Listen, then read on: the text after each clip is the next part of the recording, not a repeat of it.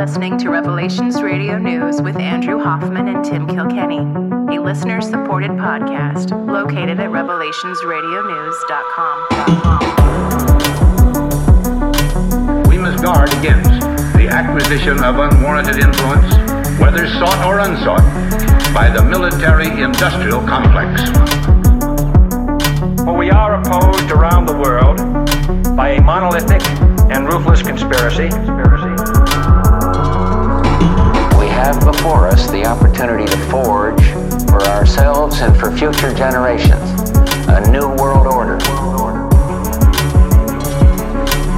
Either you are with us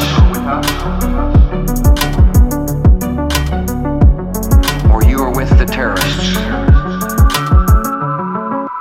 The Lord is my shepherd, I shall not want. He maketh me to lie down in green pastures. He leadeth me beside the still waters. He restoreth my soul. My soul. He leadeth me in the paths of righteousness for his name's sake. Yea, though I walk through the valley of the shadow of death, I will fear no evil, for thou art with me. With me. Thy rod and thy staff, they comfort me. Thou preparest a table before me in the presence of mine enemies. Thou anointest my head with oil. My cup runneth over. Surely goodness and mercy shall follow me all the days of my life, dwell in the house of the Lord forever.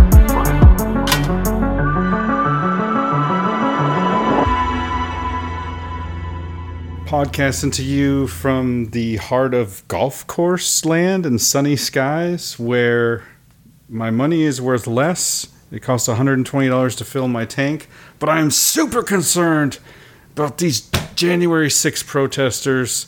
I am one of your hosts, and my name is Tim Kilkenny. I mean, it's really hard to think about anything else except what those poor Congress people went through on January 6th. And, I, oh, you know, gosh. it's, it keeps you, keeps you up at night. It does. yeah, I've been doing some like some some uh, uh, you know some some like mindfulness, some breathing techniques and stuff. Just from you know, because a couple times I would get hot, you know, just Yeah. bothered when I see police officers removing barricades and then people walking past them politely going inside of the ropes into the capitol building Yeah, I, I mean, actually, we- I watched that live i don't know but you know in the words of uh, the great steph curry's wife uh, i i can't lie i saw it live so you know I, I know that uh i know what i saw so Yeah. And by the way, podcasting from Piedmont, Oklahoma, I'm Andrew Hoffman. whoa do we mess up the intro do we need a retake No, no, no retake necessary. No. Okay. Fair enough. Well, gosh, I'm sure glad that we got wall to wall coverage of this January 6th thing. Yeah, in prime time. Yeah. That's so cool, man. It's like the journalists, you know, they, they care about us, you know. Yeah, yeah. I mean, No, no, very, very little coverage of inflation. No coverage of the World Economic Forum. No coverage of Davos.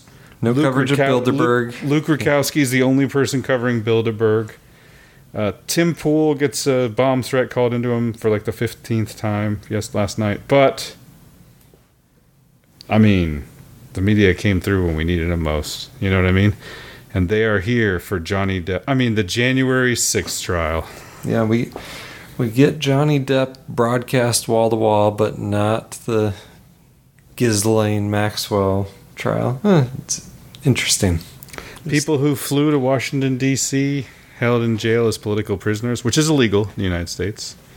But thank goodness, because they almost overthrew our democracy in that dark, dark day. And, uh, you know, the client list for Ghislaine Maxwell. You know, it's weird. She was erected, uh, charged, uh, and convicted of sex trafficking minors. But, like, with, with nobody. Like, you know Yeah, it's just just she's just sex trafficking minors. like solo. Yeah, just sex trafficking minors, but by myself with my dead boyfriend. So no need to cover any any of that. No, no, we got. Well, let's. I, we got a couple clips. I kept them mercifully short. Uh, my my favorite person and the daughter of one of my favorite people, uh, Liz Cheney. Let's hear from Oh my goodness, let's hear from Liz, Liz Cheney. Cheney. She's she's good. She's good. Hold on. Is this? I mean, uh, let's go ahead. On this point, there is no room for debate. Those who invaded our capital and battled law enforcement for hours were motivated by what President Trump had told them that the election was stolen and that he was the rightful president. President Trump summoned the mob, assembled the mob, and lit the flame of this attack. I mean, Mercifully short is the right way to go. yeah. I don't know This- how this how can you argue good. with that? It's science, basically. I mean, it's practically science. Hey, Like, uh, about science. Yeah. You should check So- out our last show. No, I'm just kidding. So you, you might think, uh, well, you know, Liz Cheney. We want to hear from a Capitol Hill police officer that was that witnessed, and believe you me, this this lady might look like an actress, but uh, Capitol Hill police officer, just you know, your typical blonde, uh, you know, actress-looking police officer, just like all of them are. Um, let's let's hear her describe in detail, so that there's no way to believe your own lying eyes of watching what happened on C-SPAN live on that day. She'll tell you what actually happened. I I can just remember my my breath catching in my throat because I what I s- Dude, she's reading lines. Those are memorized lines. Mm-hmm. She's pausing in between to remember her lines. This is not. This is fake. This is not. This is not a real first-hand account. Sorry. I I'm not sure she's a real police officer. No, I, I know. I, I, I honestly think they like got some testimony and then like, well, we can't have some fat schlub like like here let's let's get an actress and and she'll we'll swear into the police so did, department. did you see this clip? So you saw you saw what she looks like and everything. Yeah, yeah. Because it's interesting because I'm not seeing it and hearing it. This just sounds like somebody poorly reading lines. yes, But like, how about this? Reading lines, all right, but not evoking the right emotions for the lines. right. So think high school drama, nervous. I- I can just remember my my breath catching in my throat because Well, sorry. To me, it it brings back that lady at the Kavanaugh hearings. Like that's who. Uh, Coney Barrett. No, Kavanaugh. The lady that was accusing Kavanaugh. Oh, wasn't that? What was her name? Oh, I'm sorry. Yeah, yeah. I forgot her. I forgot her name. It was a weird name. Yeah, yeah. Yeah. I know what you're talking about. Okay. It was her. It was her 15 minutes, and no one cares about her anymore because you know it's over and done with. So Yeah, that's the new. Yeah, that's. Yeah, I do we- love the new liberal meme where it's the the Jeep. The Jeep. It just says liberal media, and then there's the person opening a door, get, and then there's somebody getting kicked out the door, and it's uh, just Christine Blasey Ford. there. It is, Blasey Ford. I so just my breath. I just remember my breath catching in my throat. Who talks like that? That's like that's clearly written. Somebody wrote that. It's written. Yes. It's Yes, written. Tim. I I can just remember my my breath catching in my throat because I, what I saw was just a, a war scene. It, it was something like I'd seen out of the movies. I, I, I couldn't believe my eyes. There were officers on the ground, um, you know, they were bleeding, they were throwing up, they were, you know, they had Hold on there, Professor. Throwing up. From the uh, from the tear s- gas that was stress? distributed by the protesters attacking with tear gas. Weird. I've never heard that. They were ble- Just- ble- bleeding. And throwing up, throwing up because there was so much blood everywhere. Is- No, just bleeding. That's okay. Well, just don't start it over. Just No, finish it. I, I definitely won't. I won't put us through it. Mercifully short was the right term. I, I mean, I saw friends with blood all over their faces. I was Sorry. slipping in people's blood. Um, you know, I, I was catching people as they fell. I, you know, I was, it was carnage, it was chaos.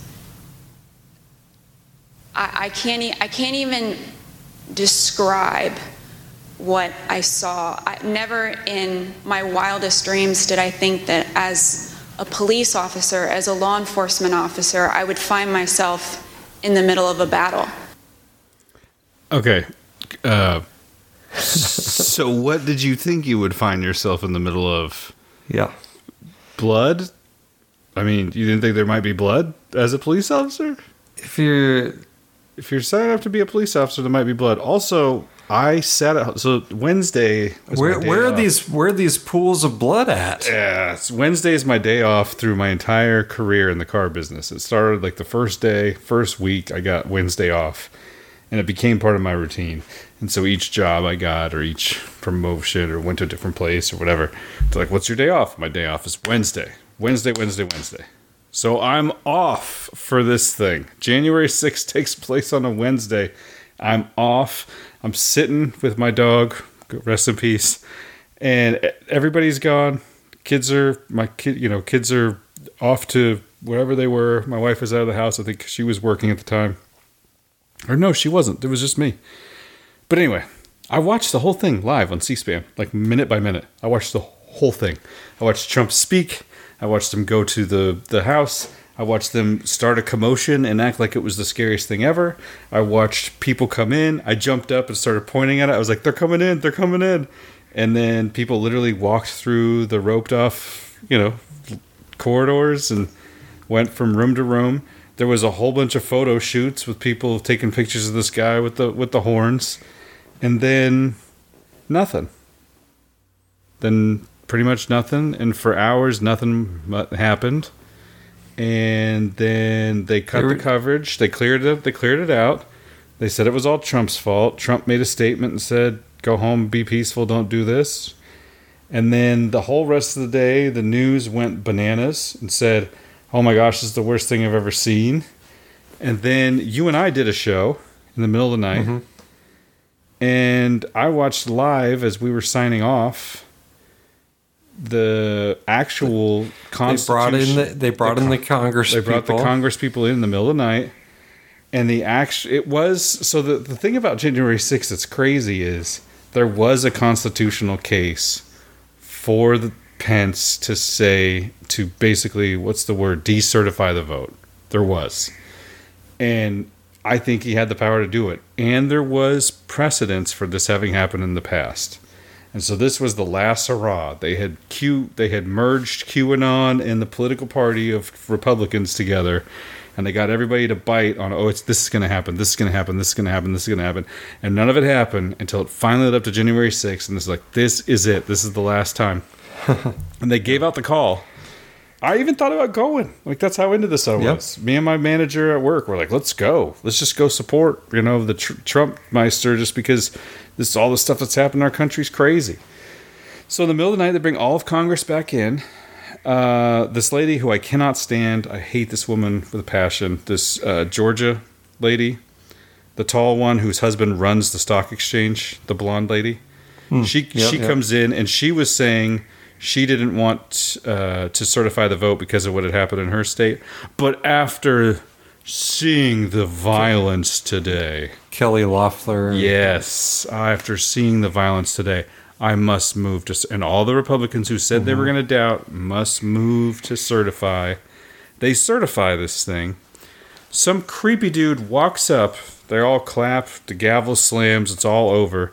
It's two in the morning. I'm, I got to figure out how to edit the show and get it out. Some creepy dude walks up as soon as it's over and hands does a Masonic handshake with uh, Trump or excuse me with Pence, who's coming down from the Senate, and hands him a challenge coin. Yeah. And that's how January 6th wrapped up for me. A huge sham. and it was a huge sham that was supposed to be such a bigger thing, but they, I'm, I'm, I'm, I'm, I'm on this new kick, okay, and I might be wrong, and I'm sorry for this huge rant, but I'm on this new kick where I think as Americans, many, many salt of the earth Americans, many of whom are Christian and or moral people, are holding up the progress that the New World Order wants to make. And this is a perfect example. That day, they tried to get everybody to get as violent as they possibly could, and they didn't. Alex Jones didn't go into the Capitol. Nobody brought weapons. They all tried to be peaceful, even though Ray Epps and a bunch of CIA agents outside were trying to hype everybody up, or FBI, or whatever they are. Mm-hmm. And they just didn't. And they had the Antifa. Yes. Was, we had the Oh, yeah, Antifa that totally arrived Antifa. there and then Yes. were never there. Oh, Yep. weird. Yep. They arrived there and were never there, except they were all wearing the brand new Trump hats and the Trump flags. They're the ones who are breaking Brand, in. They're the brand ones new who are out of the package Confederate flag. Exactly. They're the ones who are smashing the windows, and the other protesters. Footage of other protesters telling them to stop, trying to break the windows. There's footage of protesters yelling at police officers, "Why aren't you doing anything?" While they mm-hmm. stand off to the side. I mean, this whole thing is a huge sham, but they have to convince everybody that it was the worst thing ever, because when it comes down to it, they their plan work, but like by the skin of their teeth. There mm-hmm. was a chance for Pence to say no, decertify the vote, and send everything into tailspin. There was a chance for Clarence Thomas and the Supreme Court to do the right thing and decertify the vote. But they said no, and they just let this whole thing slide through. Now they're working on we have to make sure something like that doesn't ever happen again. And they're talking about getting rid of the electoral college, talking about mail in votes for everybody all the time. I mean, they are really trying to shore this up so they never have such a sloppy business again. And it's just, it's disgusting, but it's so blatant. Like, I know I'm just me and I live in my own little world, but like, this whole thing. I filled up my tank the other day. It's $122 to fill my gas tank Yeah. It, all all all prices are going up. Housing is, is going up. Mortgage rates are going up. The stock market's going down. 401ks are down 15% this year. Bitcoin crashed. Bitcoin's crashed Other- other- half. Other, you know, non-Bitcoin crypto was either went to zero or pretty close to zero. Nothing's So- to zero yet, but it, they might as well be for how much money has Well, been lost. the. Luna thing. Oh, that's right. Luna did. You're right. You're totally right. That's a good point. So, in, in, Americans are pissed. They don't. You know. They want. They want jobs. They want jobs that pay well. They want. You know. There's just like so much going on, and these idiots are really going to put this on cable. The cable news. Think this is going to work? It, on, only people in that Washington D.C. bubble, you know, can be dumb enough to think this will work. But do they think it'll work, or is this just more agitation propaganda? they're trying to- still, still trying, trying to to get the mad. same people mad, Yeah. the same people do something. Well, I'm mad. like, okay, I'm we're frustrated today. We're good. We're good. You know, what do we have to do? We're going to take away your job. We're going to raise the cost of living through the roof. We're going to take away your the money you you know. If you were smart enough to save, it's gone. If you were, you know, thinking that the economy was going to be fine and living paycheck to paycheck, well, you're you're in big trouble now. And that that government money that they were handing out, you know, that was really just basically an early tax. You know, you get your tax money back early, and then you don't get it back at tax time. They still managed to hide that story that you know people just "Hmm, sorry, no tax refund. You already got it back um, before. And I never needed help paying for my kids. and Government. with, Thank and you. with well with uh and the, I'll, I'll go back to January 6th because one thing that I will always remember is how boring that Trump speech was. It was terrible. It was terrible. I remember sitting in my car. I think I went to go work out and then I came home and was sitting in the car while he finished speaking. So I listened to it. Then I went in and turned on C-SPAN to watch the the coverage there. But yeah, it's uh, absolutely just he's just like rambling. And we know that there are many great people out there, and many of the voters across the world. He Well, really was good at saying nothing when he wanted to. And so the the January sixth, you know, we talked a little bit about Pence, but also in the post election time, you know, we we um, who's the the Overstock.com guy. Oh shoot! I'll find out. Hold on. Sorry. Okay. I don't remember. So we we talked about this on the show, but he goes in there because he's like, "Hey, you know, the election was stolen. Like, I've got all the I've got all the proof. I can show you. You know, I've got all these computer guys that can show hundred percent it was stolen. And who did who was the gatekeeper? Giuliani and Jared Kushner, and it all just ended up, you know, oh yeah, yeah, we're we're on it. We're fighting this thing. Giuliani, oh yeah, I'm fighting it. You know, it's not gonna. I'm not fighting it so hard that I can't get drunk every day, but uh, I'm fighting hard, and we're gonna turn this thing over. And did you know there were dead people that voted in Pennsylvania? Patrick And then- Byrne.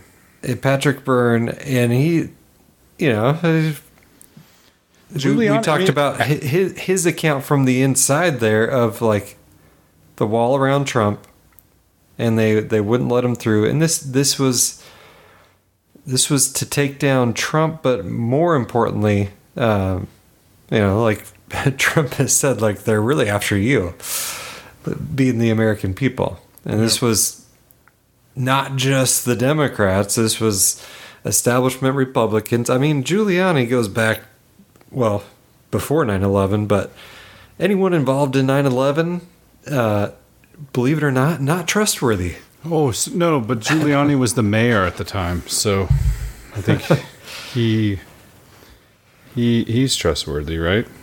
Yeah, totally trustworthy. Okay, I'm So gonna ask. th- A, I'm gonna ask a dumb question just because I don't quite remember. It's a dumb question, but it's mainly because I forgot. What Okay. was his main? Didn't didn't wasn't he like precariously in the wrong place? Like they were all supposed to meet in the place where He was supposed to be in Building 7. yeah they're all supposed to meet on the 22nd floor or 23rd floor or 21st I can't remember which floor Yeah. which was like supposed to be the central command they called it the command center literally for New York and everybody was supposed to be in building 7 7 but uh, something Jennings this man Yep. bl- black guy who got killed who ends up in that in that center and is stepping over bodies in there yeah Giuliani's supposed to be in there and instead he's down the street they set up a remote command center safely far away Yeah. And Patrick, there's, Patrick Byrne's Wikipedia now is pretty much like, so this guy created Overstock, and blah, like literally, Overstock is what he created starting in 1999. Next paragraph. Byrne then emerged as a leading figure promoting pure conspiracy theories, including the deep state. Like The this big lie. Yeah, this dude like is a super, you know, businessman throughout his whole life, but his whole Wikipedia now is based on uh, January 6th and yeah, not January 6th, but just the big lie. Which the big lie wasn't the big lie. It's like a isn't that a, a Hitler callback? uh, yeah. Yeah, it is. And it's also the exact inversion, which is what usually happens there. Right. Which Anyway, I, I took us on a huge rant, uh, but Well, Yeah. the big well, lie let- is a gross. dis- because big lie is a gross distortion and misrepresentation of the truth, especially used to prop- propaganda technique. The German expression was coined by Hitler when he dictated his 1925 book Mein Kampf to describe the lie, which is so colossal that no one will believe it. Could have the impudent, impudence to destroy the truth so infamously. Hitler claimed the technique had been so used by Jews to blame Germany's loss in World War One on German uh, da, da, da, on German General Erich Ludendorff, who was a prominent nationalist and political leader in the Weimar Republic. Interesting. It's, uh, it's Hitler. I'm sorry. I didn't realize that it was Hitler accusing the Jews of the big lie. Yes, they they came up with a big lie. Oh, that kind of adds another element to it. there. but uh, Bingo. yeah, so you know this administration, though, Tim, they can they can walk and chew gum at the same time. That's They're gonna take care of the gas prices. So let's play the Secretary Granholm, who's the energy secretary, uh, who remember we played her her clip where she laughed at the question about uh, increasing, I don't know, oil and gasoline supply. Might be a what, good. what is being good done idea. to increase it? Like, oh, I wish I had a magic wand. Yeah. Madam Secretary, you know as well as I do, possibly better, that Americans, uh, particularly those in middle income and lower income strata, are in a full blown panic about what they're seeing when they fill up their gas tank. Are you in a position to offer any calming or reassuring words about what Americans are likely to encounter through this summer when it comes to filling up their gas tank?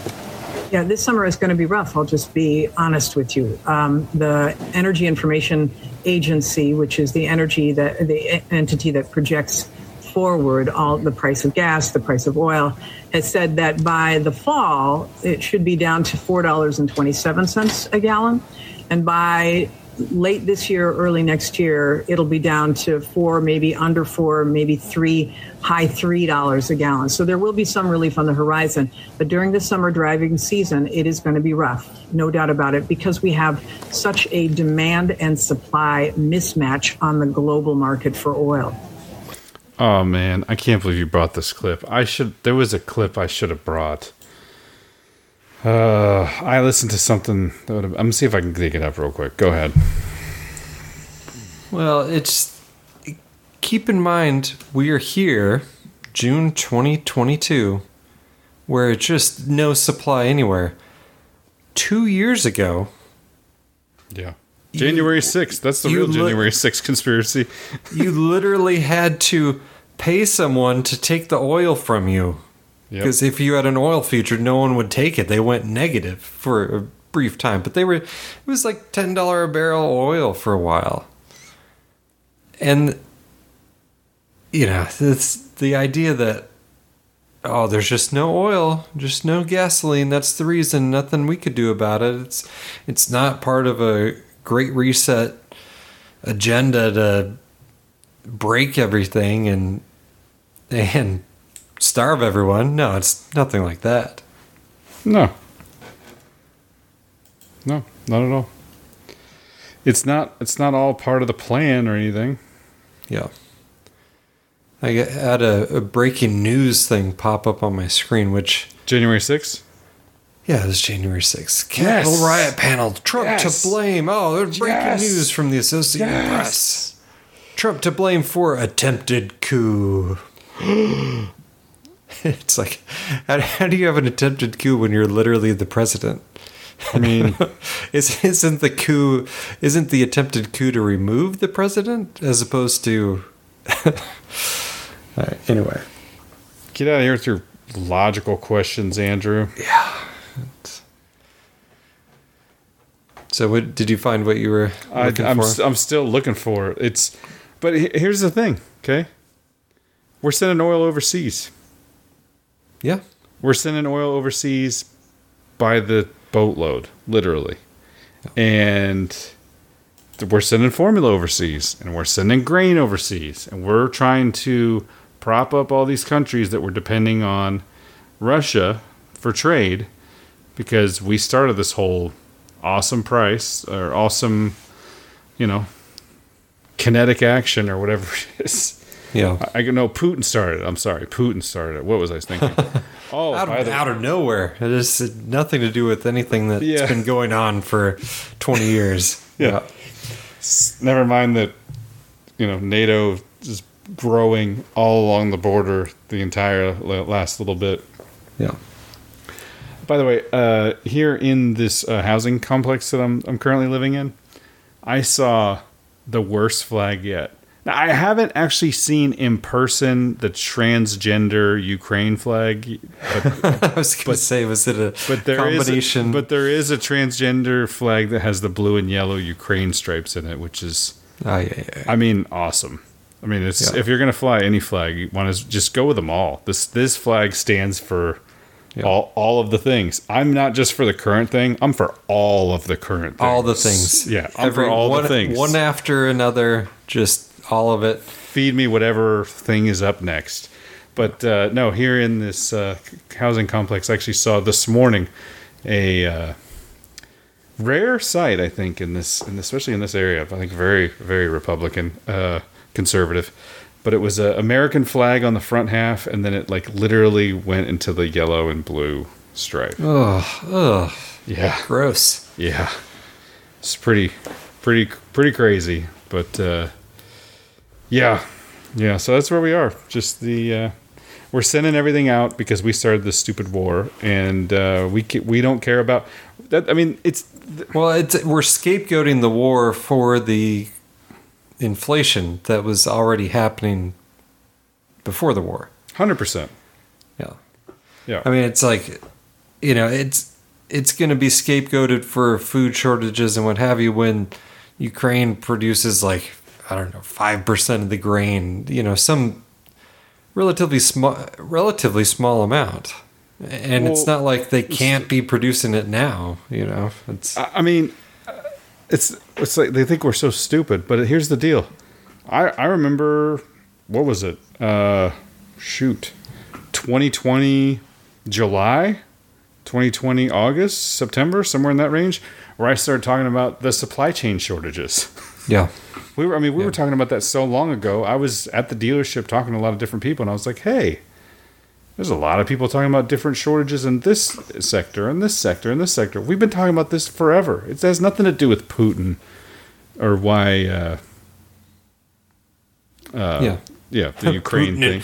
invading Ukraine just suddenly broke hike. everything. Yeah, Yeah. yeah. No, it's so. Paul Joseph Watson did a uh, Gay Pride Month video, which is worth watching if people haven't seen it. But I did, I did have uh, one clip from it, and then the end of this clip is, you know, back when I watched quite a bit of sports media. My least favorite person was Sarah Spain. I don't know if you've ever heard her Uh, talk. I, let me look her up because I'm sure I've seen her. Spain? She she is the worst. Yeah. Just the most inauthentic, dumb, boring commentary. Like Huh. what I can't. I when she talks, uh, she doesn't know anything about sports, but she makes up for it by just never talking about sports. It's always about you know whatever social social justice issue. So She doesn't know anyway, anything about sports, but she makes up for it in cl- cleavage. She's just showing cleavage all the time. no, oh, I hope not. just so play the play the Paul Joseph Watson clip. This is if I don't know. I don't know. I've never seen Sarah Spain cleavage and never want to. I just I just looked up images and I just see these pictures of her. Just, uh, They say life imitates art, but increasingly it feels like life imitates memes. Remember all those memes about the military industrial complex, legitimizing its neo imperialist wars of conquest and occupation by painting the bombs in LGBT rainbow colours? Yeah, well, the US Marines literally just fulfilled that meme. Proud to serve. And look, Gay bullets! Another Babylon Bee headline becomes reality. Next time people start whining about another Middle Eastern country being destroyed and obliterated for generations, just call them homophobes, lest we forget transgender Ukrainian troops who now go to war under the insignia of a gay unicorn. The image of a unicorn, sewn into its standard issue epaulets, Romanova identifies as non binary and uses she her pronouns. Azov Battalion, eat your heart out. Maybe if when Zelensky's democratic stormtroopers had gone door to door kidnapping dissidents for criticising him, they'd have just done so under the banner of a multicoloured mythical beast, it would have seemed more tolerant. Several Tampa Bay baseball players opted out of displaying support for gay pride by refusing to wear Pride Night uniforms. Citing their belief in Jesus Christ as the reason. They're trying to use religious exemptions to affect the opportunities, services, uh, uh, available resources for people who are LGBTQ plus. Bravo. Wear the gay rights clothing, or you're denying gay people their rights. It's no longer enough just to tolerate it. The regime demands you perform your loyalty oath. Remember, they're a marginalised community.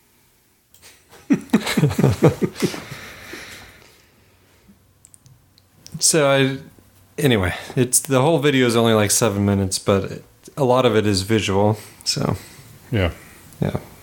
I'm gonna give up trying to find my thing, but yeah, we're sending Okay. we're sending stuff out, out, out to So we're sending so we're sending our oil out because we're. I mean this. It's never been more blatant that the government don't care about you. No, but they'll. As a matter of the- fact, they the- dislike you. The in general. corporations will throw some some rainbows out there, though. You know, and I have to say, uh, pro tip, social media survival tip: any rainbow icon, you just block that advertiser permanently. And this June compared to last June, I barely see any rainbows. They're all gone. They're they're blocked from last year. So th- this is, you know, it's it works. But uh, let's play the full Sarah Spain clip because believe it or not, that I don't even think that was the worst part of what she said. Oh, oh no. Well, so this, and then, so which- and you this, can't just you can't just block it. By the way, the other day I had to log into my new uh, healthcare, which is Blue Cross Blue Shield of Oklahoma. Ugh. Rainbows, rainbows, Rainbows, aye. rainbows, rainbow Blue Cross Blue Shield. Yeah, I'd go with one. I I would. I don't know about the Catholic ones, but I would assume the Baptist healthcare would at least uh, refrain from the rainbows. But who knows? So, uh, real quick, this is a supposedly sports show um, called Around the Horn, and it's you know been on for years, and so they're supposed to be debating sports topics, but it's I haven't watched it in probably five years. So apparently they just do like social justice stuff now. So this is Sarah Spain on that show with the host asking her questions. Disney. ESPN is Disney. Yep. Pitcher Jason Adam to the Tampa Bay Times. Hard decision because ultimately we all said we want is them to know that they are welcome and loved here. But when we put it on our bodies, I think a lot of guys decided that it's just a lifestyle that maybe, not that they look down on or anything or differently, it's just that maybe we don't want to encourage if it we believe in Jesus who's encouraged us to live a lifestyle that would abstain from that behavior. Sarah Spain, how does that all come off to you? Pride is about inclusion, so you don't love them and you don't welcome them if you're not willing to wear the patch. And calling it a lifestyle reveals to me that What about inclusion of Christians? No, no, Tim, you're you're totally missing the point here. Oh, sorry. Just checking. you've done not even a modicum of research or understanding on this topic, which is what tends to happen when a privileged class isn't affected by things. This is not just a privileged class of I mean, I guess they're privileged now, super athletes, but you know, most baseball players grew up in what the Caribbean or some, you know, terrible, you know, inner city area and then eventually make it as baseball players. I guess they're privileged now, but they come from really blue collar roots where Yeah, they don't necessarily support. But there are some some white males in there, and I believe the one of the the person putting out this the statement was a dreaded white male. Which, by the way, the statement, if you look at it on the screen, very coherent. On the read was just butchered by the host. That's what made it sound so. You know, I like I don't know. I don't know if it was I intentional too. or not, but Avenatti or whatever his name is. What's what is this dude's name? It's not yeah, Avenatti. it's I remember when he was stat boy for. Pardon the interruption, but yeah. Yeah, yeah. about baseball. That religious exemption BS, which is used in sport and otherwise, also allows for people to be denied. Religious exemption BS? Oh yeah, religious. Who does she think she is? They try to get out of the Oh. vaccine, man. They're terrible. All right, I'm, I'm just gonna play it and not not not stop it a bunch. privileged class isn't affected by things. This is not just about baseball. That religious exemption BS, which is used in sport and otherwise, also allows for people to be denied health care, jobs, apartments, children, prescriptions, all sorts of rights. And so we have to stop tiptoeing around it because we're trying to protect people who are trying to be bigoted from asking for them to be exempt from it when the very people that they are bigoted against are suffering the consequences. When you say trying to be bigoted, They're trying to use religious exemptions to affect the opportunities, services, uh, uh, available resources for people who are LGBTQ plus. And a patch on the jersey in, in this way, In the case of sport, no. In the case of sport, though, they're double talking if they're saying you're welcome while also saying that we don't encourage or, or we disagree with it, especially when there are devout people of every single religion that also welcome and are open to people who are born gay. David Dennis Jr. Which is set. Just wear the patch. Just wear the patch. Would you set minifip in a coat go to help? How, what is the what is the so t- so tolerant to and non-bigoted there. Wear the patch or you're. And by the way, healthcare. Yeah, what, what's that a reference to? What healthcare is being denied? She said prescription drug, and I, I almost stopped it, but I, I promised I wouldn't. But she said prescription drug use, and I was thinking, or prescription, It's unable to get tran- the prescriptions. transition. It may be transition. It also might be like seventy-two hour pill or Plan B, like. Uh, oh, because. Uh, but I think Plan B is available they- in all fifty states. The evil Hobby Lobby said we're not going to cover yep, that on our health yep, insurance. Yep, Yeah. yep, yep, yep, yep, yep, yep, yep, yep, yep, yep. Uh, I don't know. I don't want to butcher it, but I mean, I already tried twice. But Adam Curry always has the Dutch saying, "What you say I am is actually what you are." That that is never more true than she's like, "These people are using their privilege to deny people the ability to." Uh, get their prescriptions and other stuff and it's like no actually you people are using your privilege to try and force these dudes to wear something on their body that they don't want to that stands for something they're not into And and by the way, the whole trans thing not working out so well for trans people. Hey I don't You know, know? you, yeah You you might want to when you and Paul Joseph Watson has the uh, suicide rate off the charts. Off the charts. Mean, and then it's you, yeah, I mean, charts. you see the first person accounts, you know, Reddit posts or whatever, where it's like, you know, I just got, I was told that, you know, it's, I was a lesbian girl. My girlfriend said, "You're really a, you're really a man," and I was like, "Oh, I guess I am," and I'll, you know, it's, and then they they get sucked into this thing, and it's, ah, it's monstrous, and the idea of of children truly is the line.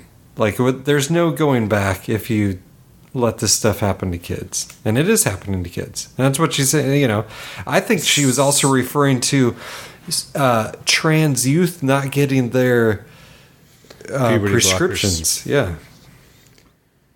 Okay. Um. Yeah. So I don't mean to be sound callous, but I think it's a it's interest, it's an interesting thing to think about. Are we going to start seeing later? Are we going to start seeing p- children suing their parents Well, they should. for trans stuff? Yeah. Their parents, the doctors. Yeah. Absolutely. It's. But I- no, I no. st- what I happens is they just kill themselves because they Yeah. realize they're, you know, you know, changing. You can't actually change your gender.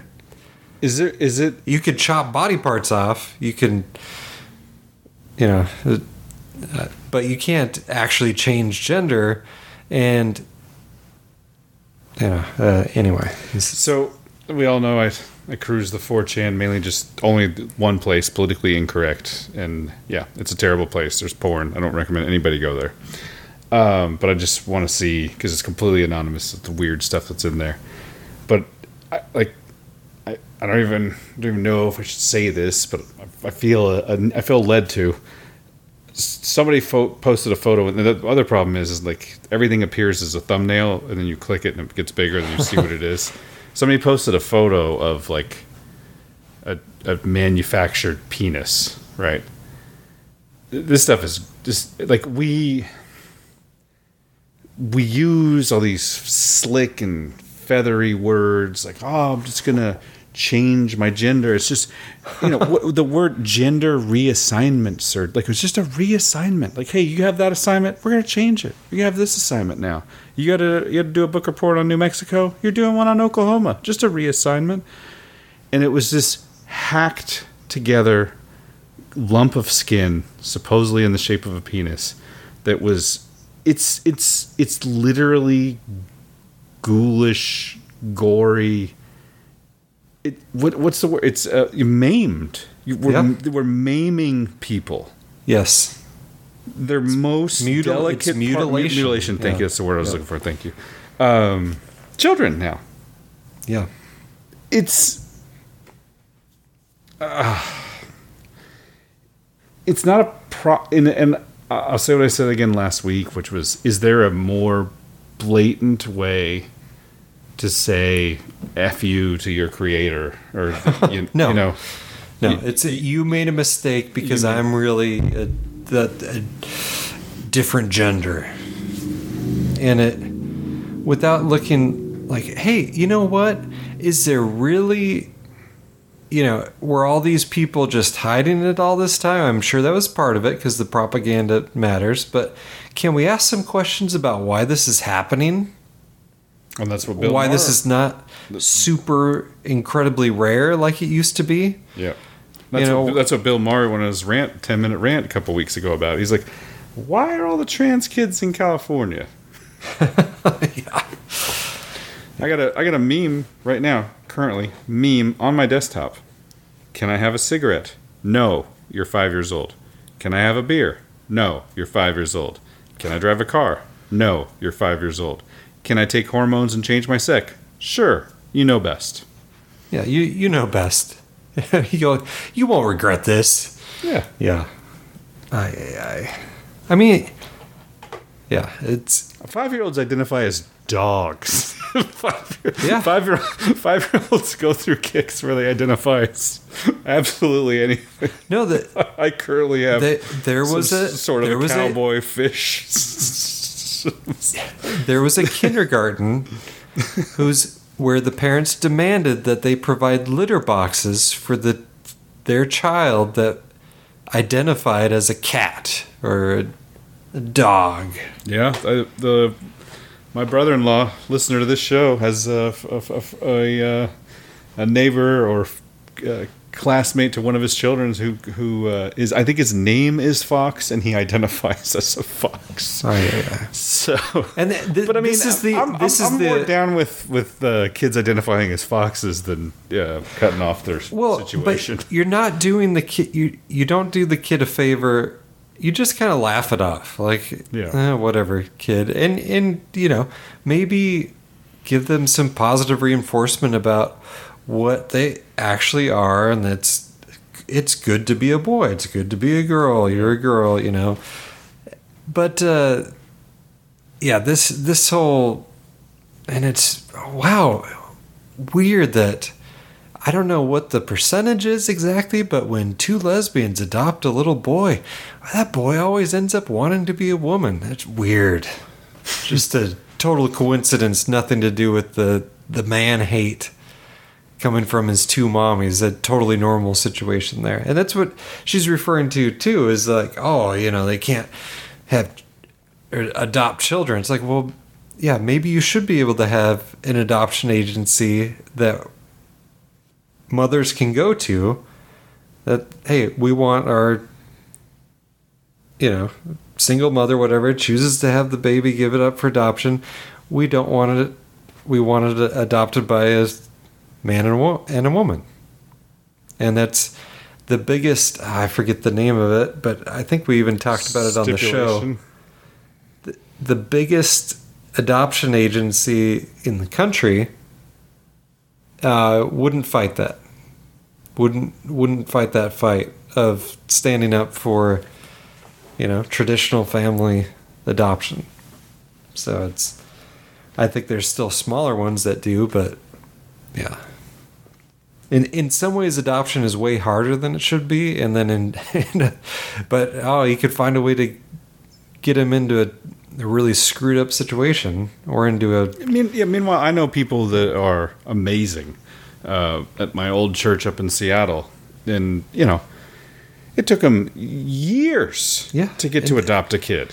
Hu- hugely expensive and Yeah, and they had to fly to get this Ukraine, and then you know, nope, they, they weren't told ahead of time that the the baby had was disabled, and it was a huge ordeal.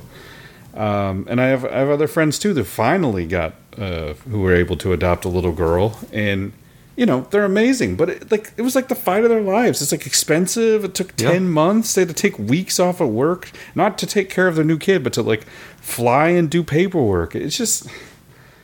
Meanwhile, you know they just transport kids wholesale out of Haiti into Clinton's coffers. Yeah. Aye, aye. Well, we've we got some good rants. Uh, should we transition to something happier? Uh, not seeing a lot in your folder here about happiness. Oh, play the play Julia Child talking about McDonald's French fries. oh, I totally forgot. Julia Child on Mickey D's. standards and so forth. And I thought when they first started out, the French fries were very good. And then the nutritionists got at them that it which turned out to be erroneous that beef tallow fat was bad and that lard was bad and so forth. And so they changed it to some kind of a nutritionist oil, and they've been kind of limp ever since. I, I never really eat them, which is it's too bad. And I always am very strong about criticizing it, hoping maybe they'll change. Ladies and gentlemen, I give you the greatest cook of the last century. And the maybe the OG seed oil disrespecter. Absolutely. Julia Child. Are we cooking with beef tallow yet over at the Hoffman house, or is it just all butter? Uh there's so that that peach pie that I sent you a picture of. Yep. That was that was all butter. There's no seed oil in there. It's delicious. I'm sure totally healthy now, but um but uh yeah, I've got I've got a thing of lard and it, that's you know when I make my eggs that's what I put on the pan. You put lard on the pan? Nice. Yeah, I was just thinking about getting the- some beef frying tallow pan. before getting some eggs. Yeah. Where where are you getting your eggs? I drew. I made a made a trip down to Newcastle and got some, uh, some farm fresh eggs recently. There is a, a place we just discovered in, in Piedmont that has some local Perfect. eggs. Good for you. Yeah. Good work. Still looking for raw milk. If you find raw milk on the north side, let me know. Yeah. Probably won't. So, are you still getting that from down there? I we didn't uh didn't recently. No. No. Yeah, that's a long. It's a long way to drive. Wouldn't you spend one hundred twenty dollars to fill up a tank of gas? Goodness gracious. Yeah. The original seed oil disrespecter. I like it. Yeah. I like anything. and also, let's talk about McDonald's fries. Like, so I want you to tell me the full. Like, I feel like you're in a position, Andrew Hoffman, in the middle of a, a podcast, to tell me the history of McDonald's fries because I think you've spit out several random facts over the last few weeks that I didn't know about McDonald's fries. So, well, obviously they took beef tallow out. They brought the nutritionists in. Those were the quote-unquote vegetable oil, yeah. vegetable oil Vegetable oil. nutritionists, otherwise known as eugenicists. brought them well, in. th- that was, and it was one particular guy, and I'm not. I don't believe he Edward was. Bernays? No, sorry. No, He- I don't believe he was associated with the American Heart Association, but the American Heart Association was started by the seed oil companies to push that agenda that oh animal fat is bad our Oh, vegetable oil yeah our vegetable oil is is good and there were people at the time that knew like no this is wrong this is this new stuff is this is why people are having heart attacks in much larger numbers and yet you've seen it continue for 80 years more Yeah. 100 years you know Yeah. just more and more and more processed stuff and you know it's the seed oil is a big part of it. We've talked about pesticides, and I uh, a topic we've talked about. Well, here I'll, I'll finish the McDonald's thing. So they they get them to switch to, you know, vegetable oil. So it's Okay, so and there then we are. Ma- McDonald's has McDonald's McDonald's into the 60s, 70s, and 80s is using Yeah. seed oil. Okay. seed oil and they went on a mission to figure out like how do we kill as many people as possible with our product by making them addicted to it and so that's why you know their internal stuff about heavy users and the, like the people that eat mcdonald's every day you know uh, and they one of those also people. they have progressed to the point now where Bill Gates is their potato supplier. That can't be real. That's real. That's from our, our gal who did the glyphosate book. That's just that's bizarre, man. Yeah. So that's so Bill so Gates. Go keep, Bill keep Gates it going. keep the- it going. the- no, no, no, keep it going. Let's. It, it, it sounds it's the- interesting because it, basically, from what I understand, McDonald's can only get potatoes from one place because they Right. genetically modified some crazy potato to, be enormous. yeah, right, right. So enormous and long to, fries from them. you know, not have the not have the I don't know, potato spots like the natural potato spot like the it's all about how they look, not about, you know, they certainly don't taste They're better. Only and- from this one place, and from of all people, what my mother was telling me recently, they spray so much glyphosate on those potatoes Yeah. that the people who harvest them wear full body hazmat suits. Yeah, they'd better. That's what she said. It's not. I mean, she read it somewhere. I probably should, should look it up, but uh, yeah. Well, on a on a related topic, even, even Julia Child, we made it super negative. Like, Yeah. So here's you know here, here's my business idea. Okay. How about a a no seed oil restaurant? Like just go back animal fats. You know, you could, you could either do like steak and eggs type stuff, or you could even do burgers, uh, maybe with like a sourdough bun type deal, and just I don't just promote Okay, the seed other- oil disrespect. Other than har- other than healthy Twitter, I don't know where we're going to find our clientele. Well, it you know it's a differentiator though. That's true. That's true. It is a differentiator. But are, are people just going to see it and be like, "What does that even mean?" Yeah, then they might look it up. They might learn Yeah. something. Yeah. So who is Dwight D. Eisenhower? What? Why did he have a heart attack? Some place down the road is talking about look up Dwight D. Eisenhower and come eat our food. I don't know. He seemed he seemed nice enough, but I, I think he's only selling his wife's homemade peach pies in there. I don't know what's going on. There's there's a market, but uh, believe it or not, Tim, I am not a professional chef. So Mm-hmm. You're kidding is- me. This is it's by a business idea. It is a business idea that I'm giving out there freely for someone else. Not will not be happening. At you know, I will run the cash register at this brilliant idea. Okay. That's about it. So, uh, what what? So I worked at. Did you ever work at restaurants? Did you ever work at any restaurants? No, no. No restaurants for you. Good fuck. Well, other unless you count like hotel No catering events. I don't. but, tell no, yeah. no, I definitely don't count No. that. Oh, good for you. That's interesting. I did. I did. Gosh, I've worked in several restaurants. Worked at Pizza Hut when I was a little kid. I think I worked at a burger place. Olive Garden. Yeah. I I think you can guess where I worked growing up.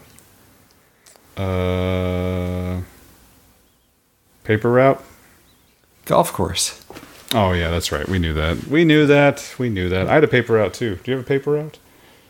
No, no. I kind of lived up on the hill out in the boonies, so it would have been a, you know, there are not many houses around, so tough to have a paper route. Yeah. Anyway, so where I was trying to transition, I'm sorry, is uh, to the, the place. RFK Jr. RFK Jr. David Carpenter, who is suing. Oh, I was going to write down the word, so I had it in front of me. Um, it's a type of pesticide that instead of being sprayed on, it's genetically put into the seeds themselves. Okay? What? So I was a little lazy on the clip, so after you hear uh, snake venom mentioned, go ahead and stop it, and then we'll play the rest after that. Okay. The neonicotinoids are a class of pesticides that everybody thought was just God's gift to mankind. These are a class of pesticides where you don't spray them. You impregnate the seeds of your food crop with these pesticides. They get incorporated into the leaves of the plant. And any insect that eats the leaves or the stems of the plant is killed. So, well, you know, Bobby, I, I was in the car all day driving back uh, literally for about eight hours. And you and I both remember the days when you would drive for several hours and your windshield would be covered with dead bugs. We drove for eight hours and there are a few bugs, but not many. And that just indicates how much our use of pesticides have reduced the numbers of insects, the flying insects that used to get on our car. And the mechanism of these chemicals is that they interfere, they activate acetylcholine receptors. Now, that sounds dangerous for us because acetylcholine is a major neurotransmitter in our nervous system. It's the transmitter between nerves and muscle. So if your acetylcholine receptors don't work, you're paralyzed. And things like cobra venom, some of the snake venoms will block the. Andrew. So, so you got these, uh, this type of pesticide, genetically modified, put into the seeds that has a similar, um, you know, causes similar reactions as snake venom. I just thought that was an interesting mention. And uh, he explained some more about it. And I think there's actually a, a clip that I didn't get into the folder that I will attempt to put in while you play the rest of that one. activation of acetylcholine receptors, and that kills people by suffocation. Well, it turns out that the acetylcholine receptors in insects are a little different from those in humans. And so the neonicotinoids were developed to target, to activate the acetylcholine receptors of insects, but they don't do anything to humans. At least that was what was proposed. Now, the target then is insects that eat plants, aphids, beetles, corn borers, a lot of a lot of insects that are real pests to plants, but should not be a problem for humans. Now, what about bees? Bees don't eat plants. What they do is suck nectar and they collect the pollen and take that back to the hive. Well, nobody thought that the pollen and the nectar would contain these neonicotinoids, but increasing evidence suggests that it does. Now, the problem with, with collapse of bees is not only neonicotinoids. For example, Roundup kills bees. Roundup is a herbicide, it's supposed to kill plants, but there's a lot of evidence that it interferes with, with bees. And it turns out that the neonicotinoids do sort of the same thing that Roundup does. They interfere with the bee's sleep, they disrupt its nervous system. They don't directly kill them, at least unless there's an extraordinarily high concentration. They interfere with the bee's navigational system.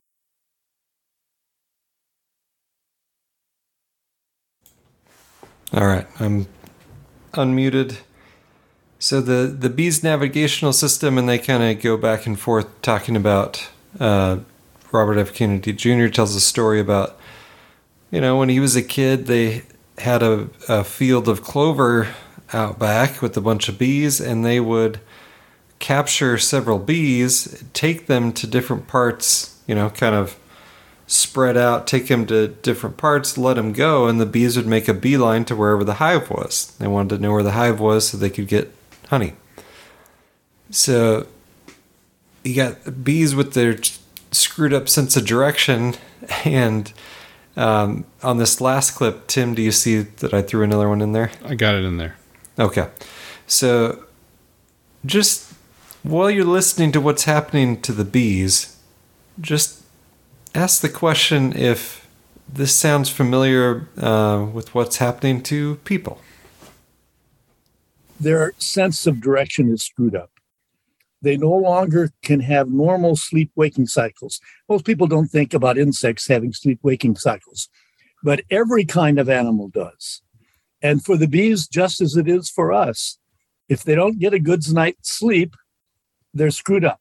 They can't function normally. So there's getting to be increasing study, not of death, because usually the neonicotinoids don't kill the bees, but they screw up their life function to the point that they might as well kill them. And they're not the only cause of, of bee collapse, of colony collapse, but they're a major one. Now, Europe has banned most neonicotinoids. In the US, we haven't done anything. They're about 20% of the total market for what we call pesticides, which is a term we use for pesticides, herbicides, fungicides, the whole range of chemicals that we apply on crops to control both pests and weeds and undesirable things. It's a problem. We are too dependent on these chemicals, and the result is we have screwed up the balance of nature. That's why you can drive your car and not get bugs in your windshield. But what do the birds eat? The birds that used to survive by eating insects. No wonder we have a loss of songbirds. Most of the songbirds are insect eaters, but there are very few insects to eat any longer. And our dependence on bees is extraordinary because they're the pollinators. They're the ones that pollinate the fruit trees, the apples and the oranges and the apricots and the pears but they also pollinate a lot of garden vegetables, a lot of grain seeds. And if we don't have the pollinators, what are we going to do? Yeah, it was. I think it was Einstein actually who said if the bees bee collapse equals human collapse. Yeah, which so you know it's seems like a, a big deal maybe and there have been mainstream media stories about what's happening to the bees and it's always a big mystery and it's like well let's let's look at some far out there possibilities but without considering anything that might be related to any of our advertisers yeah so absolutely usually, yeah. well and i mean this is totally anecdotal but it, it happened i mean so we had a bunch of lavender plants in front of our house uh, when we lived in seattle and also, gosh, I can't remember the name of these bushes, but they're amazing. The Northwest has some of the best flowers. Amazing bushes that eventually would just bloom into like just flowers. Like it was just like a huge bush full of white flowers, almost no leaves.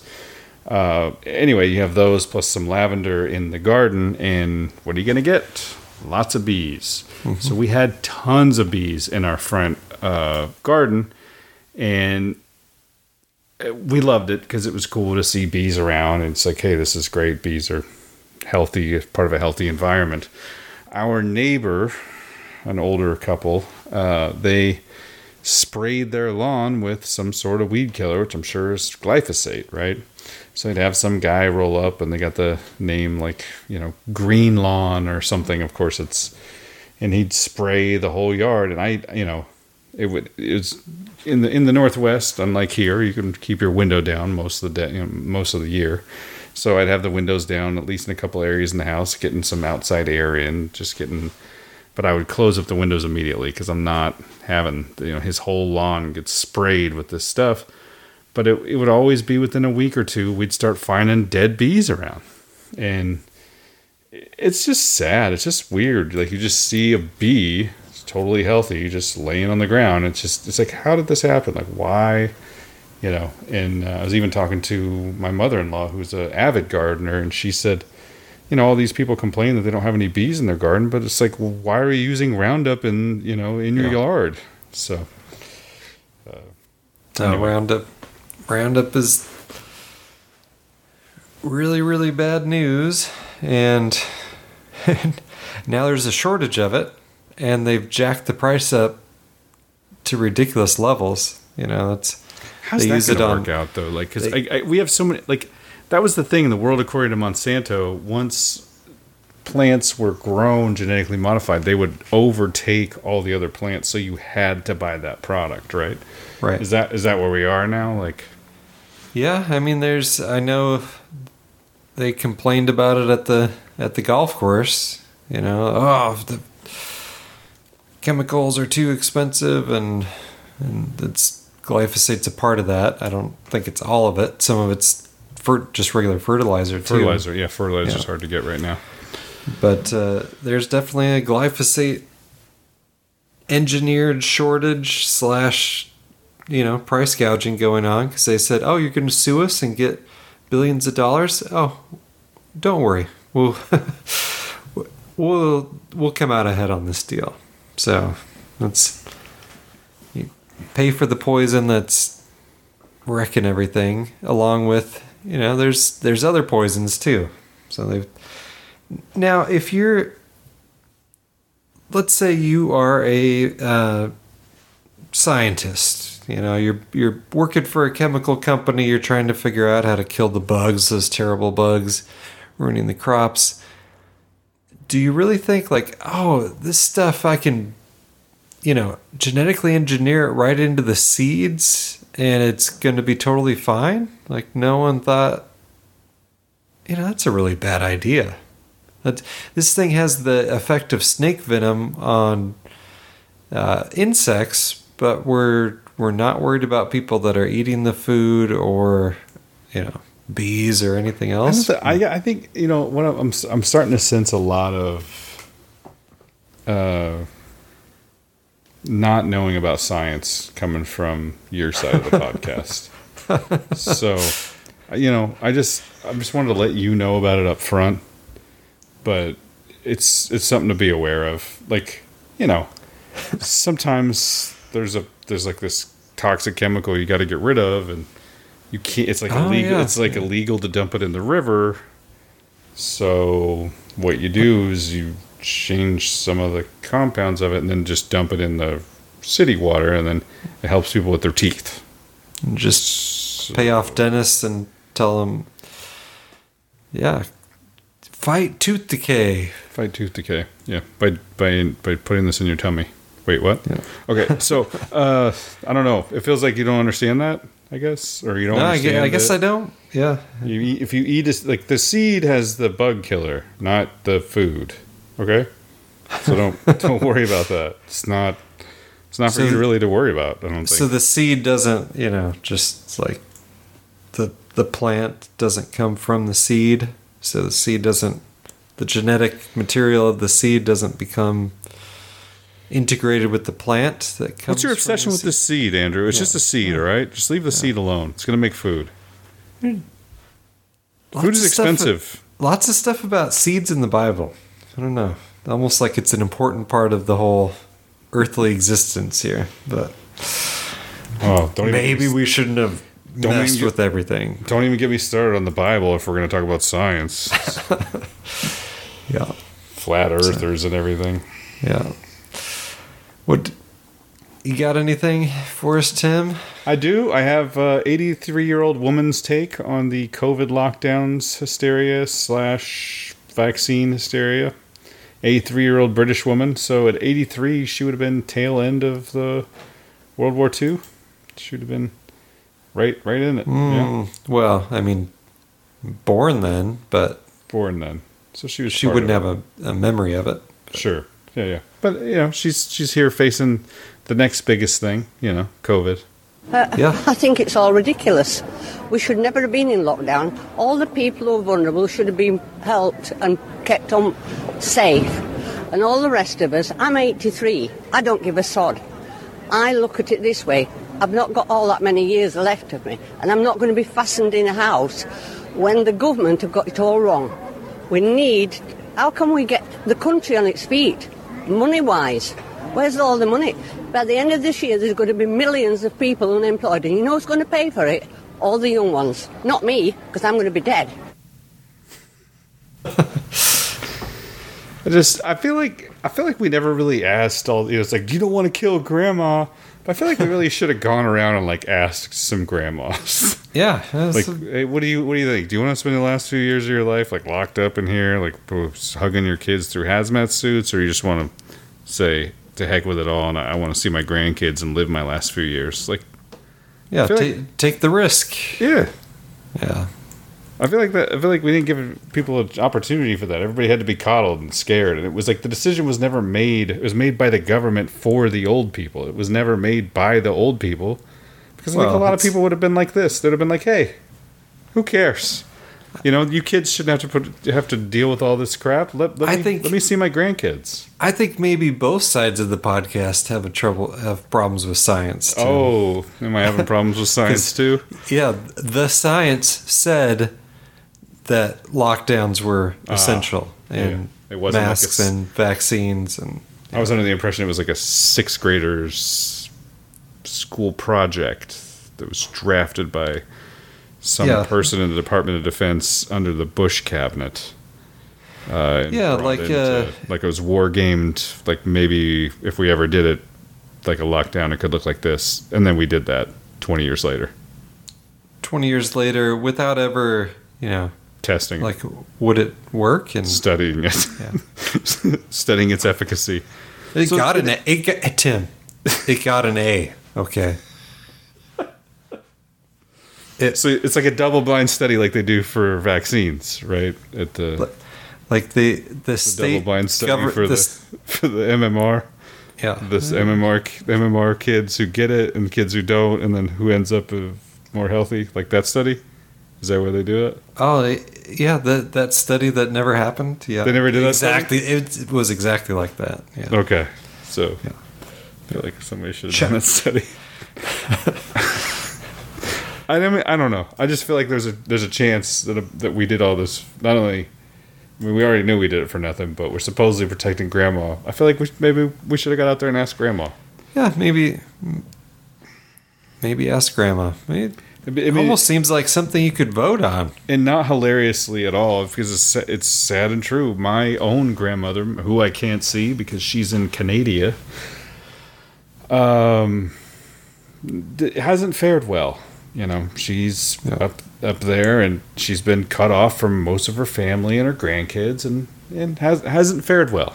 You know, because this isn't a way to live the last few years of your life, locked No. up with people who have to wear a mask and are punching a clock and don't ultimately care whether you live or die. That I mean, it's a little brutal, but I, think it's true. You live in these homes; it's just people showing up, punching a clock, feeding you pills, and well, bringing you food. I mean, And just in case there were people that did care, let's weed them out by force vaccinating yeah. the staff. You know, Yeah. so, So, those you- who have who have a strong moral compass for freedom, get them right out of there. critical thought will get them out of there. Make sure it's only the people that don't care and are just punching the clock and following orders. Yeah. No, it's this whole thing. You know, the, there's a a saying or a common expression that you can tell a society by how they treat the old and the young, and we're not doing good on on either one. Agreed. Agreed 100%.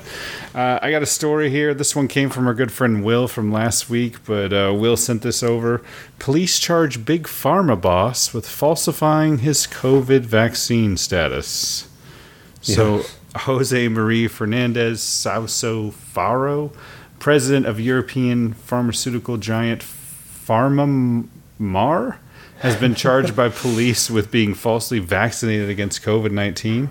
Dr. Salsafaro has been caught up in a scandal in Europe involving people being added to the National Immunization Registry in exchange for large sums of money. Hmm. This is awesome. This is like the uh, the admissions college admissions scandal, but for vaccines. Uh, with many of them familiar faces and household names, police allege that Sauso Faro arranged to be injected with a saline solution instead of his COVID 19 vaccination and paid thousands of dollars to have his name added to the immunization register as confirmed by police sources. A saline solution? No, no one, no one saw that coming.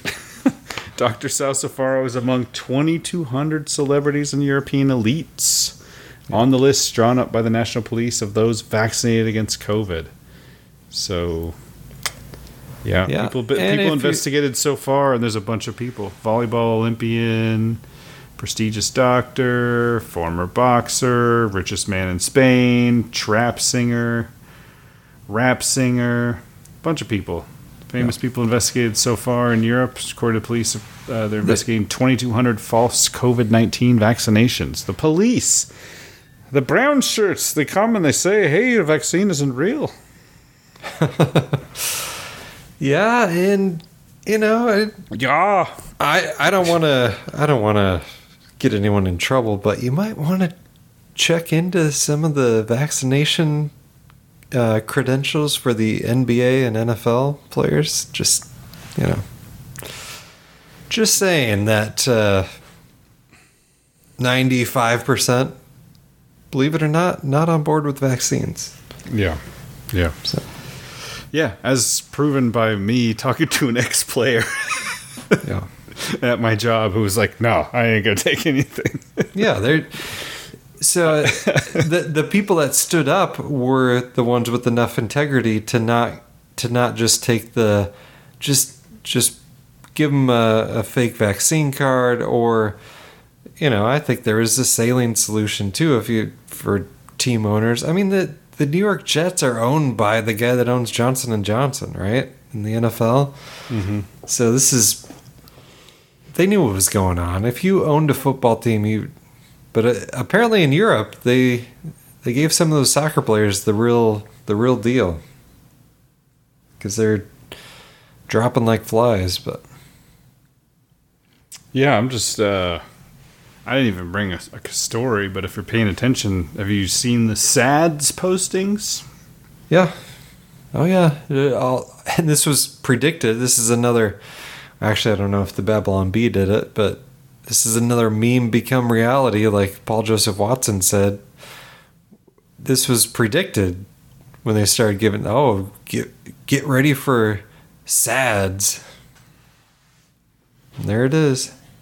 So, and we we talked about how SIDS went away Yep. during the beginning of the lockdown. Yep. What do you know? You don't give vaccines, you don't have SIDS, and then it comes back when you start giving vaccines again. And same thing with adults. It's just, oh yeah, she's 32 years old and just died in her sleep. Totally normal. Yeah. Nothing to see here. You know, is there?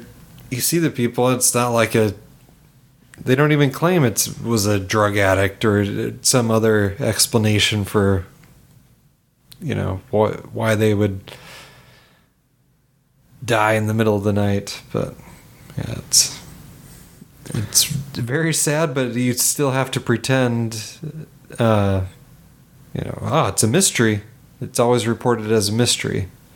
I mean, it's getting it's getting kind of ridiculous. Yeah, I, I think a lot of people are figuring it out, but it, the people that have figured it out, you know, I don't know where you, if you take the Venn diagram of people who know what the story is behind SADS and people who went along and got the vaccine, I don't know much how much overlap there is.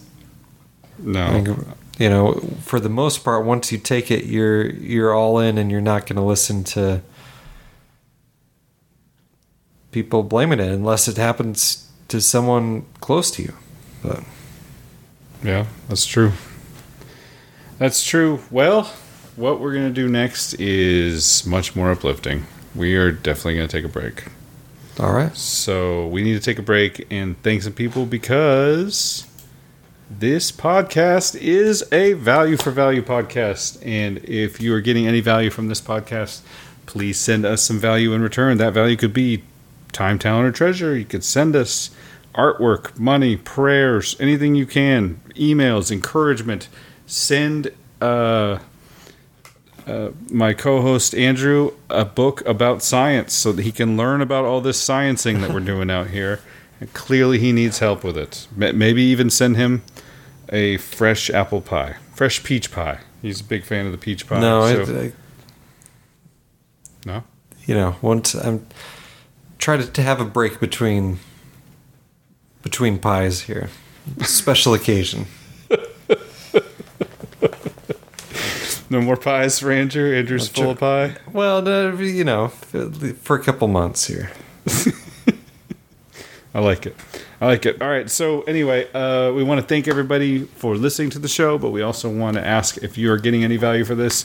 Is it worth going to the movies? Is it worth buying an album? Is it worth just downloading over the internet, old school, a la LimeWire, and just pretending that we don't exist and moving about your merry way?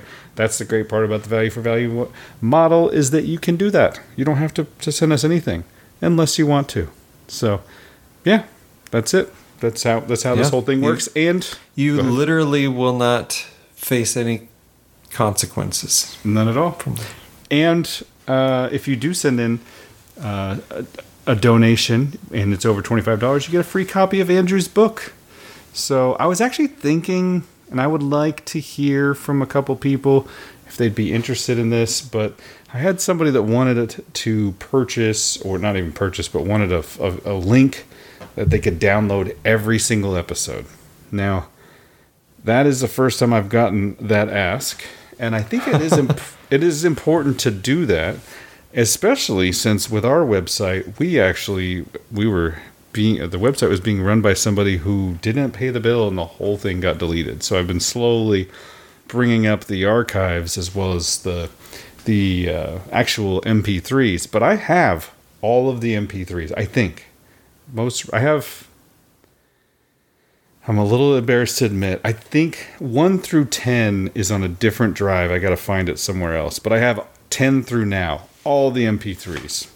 And I don't have a link, nor do I have the storage space that would, you know, if a bunch of people start downloading, I'm pretty sure my my cheap uh, hosting that I've gone with in Hmm. order to kind of keep this going would probably be not so thrilled. So I was thinking we could do. I don't want to say a data DVD because I that I, I'm not Just cool enough. the cool enough USB. that. I could do a USB stick though. We could do a USB stick. We could sell it for a, a- you know an amount. I don't know, probably not much. But then it's like, hey, you can get all 200, like, you know, like the previous 200 and well, we just did 275. That's a nice round number. First 275 episodes on a da- on a on a USB. So if that is something that interests you, uh, go to the website. Go. uh, You can just email me. By the way, my email is tim at timkilkenny.com. Tim at timkilkenny.com. Super super easy. Uh, or you can go to the website and hit the contact tab. But uh, yeah, so I mean, if we're if we're interested in that, that might be something we could consider. We'll just make little USBs and send them out, and I don't know. We'll start a Shopify or something account, or people can just What? email in. No, no Shopify accounts. Well, those those who don't know anything about how to do any of the uh, back end of the website shouldn't call out what we will and will not do. Okay. But but no, I mean, well, we just we just do it the same way. We just if he Yeah, donate no, I X amount, then I agree. know, Even- like, tell us where to send the Yeah. USB and. But I'm I'm talking about the millions of listeners who tune tune in each week. Andrew. I mean, we're We talking about. We we're have to talking about it. literally one one person who wants this. So Let's let's start a won't- Shopify account. we should we should talk to that one person who wants this and find out what works for them. So we we will solve problems, you know, on an individual basis here. So All right. Well, Andrew's not into Shopify science or whatever right now. Yeah. So we're just gonna move forward with this. But yeah, I don't know why Shopify came to mind, and it was a it was a it was a deeper conversation I had with somebody else about some about something something I, else. I'm still waiting for our first Monero donation to come in there. I'll be Uh, excited. Didn't you put a Monero? I am. I did. And we do have a donor who's been donating Bitcoin, who's not in the spreadsheet, but I told him I could add him this week. Uh, so since it's a donation segment, I'll say it right now. Chris from wait, I'm gonna mess this up. Oh, I always mess up people's states, and I've been told I cannot mess this state up. It's not him, not this person, but a different Chris. Um, my my buddy. He lives in a suburb of yeah, Edgerton, Edgerton, Missouri. Chris from Edgerton, Missouri, sent us some Bitcoin. All right. Now, how do we disclose it? Just say some Bitcoin. Is that how we do it? No, just that you can. Yeah, that's fine. He sent us a few Bitcoin. A few, well, Satoshis. you sent us a few Satoshis. Yeah. Uh, and so we appreciate you, uh, Chris from Edgerton, Missouri. And well, uh, appreciate the text this morning as well. What's up? What's the question? What's well? I, I mean, I don't know. Maybe he did send us a few Bitcoin, but you've been holding out on me if he sent us a few Bitcoin. he, did, he did. He did not send us a few Bitcoin. I, I had to get out a calculator to divide what that decimal point is to send it to your wallet as well. So, um, no, not a few Bitcoin at all. But uh, why don't you read? Actually, no, I'll read the list. You read the the email for the, yep. the grand finale there. All right. All right. So getting into it, this is Revelations Radio News 277. We're asking for time, talent, and treasure. If you get value out of this podcast, please send us some value in return. We'll never read some sort of ad for MeUndies or whatever it is that podcast people are doing these days. Uh, ben Shapiro, almost unlistenable as fast as he talks, but then he goes right into an ad. It's really hard to parse out what's going on. And I even listened to him a couple times this last week, but it's just like, dude, I mean, oh, you, were, man, you were talking about des- a story. You deserve hazard pay. You just talking about a story, and then you go right. Well, I mean, I, this dude talks so fast. I like check my podcast player. I'm like, is it, I, I must have bumped it up to 1.25 times. like, no, no, still. Like, I, I believe he, he might be the only podcast where I endorse slowing it down. yeah. Anyway, um, yeah. Just endorse not listening to Ben Shapiro. But. yeah, you. I mean, he has he has some good points, but yeah. Pro-vax, man. If you're pro-vax, you cut off from my podcast listening. Well, forever. you know, and he would be for me too. I just happened to stumble upon him more recently because uh, James Evan Pilato was playing some clips from him, so I tuned in. But yeah, I didn't realize he's pro-vax. That's interesting. He's pro getting out of New York and moving to Florida, which I was into. But he's just a, a it's very oh, establishment. Oh no. Yeah, I can hear it. I can hear the disdain in your anti-science voice over there. Yep, anti anti pharma, anti science, scientism, all of it. All of it.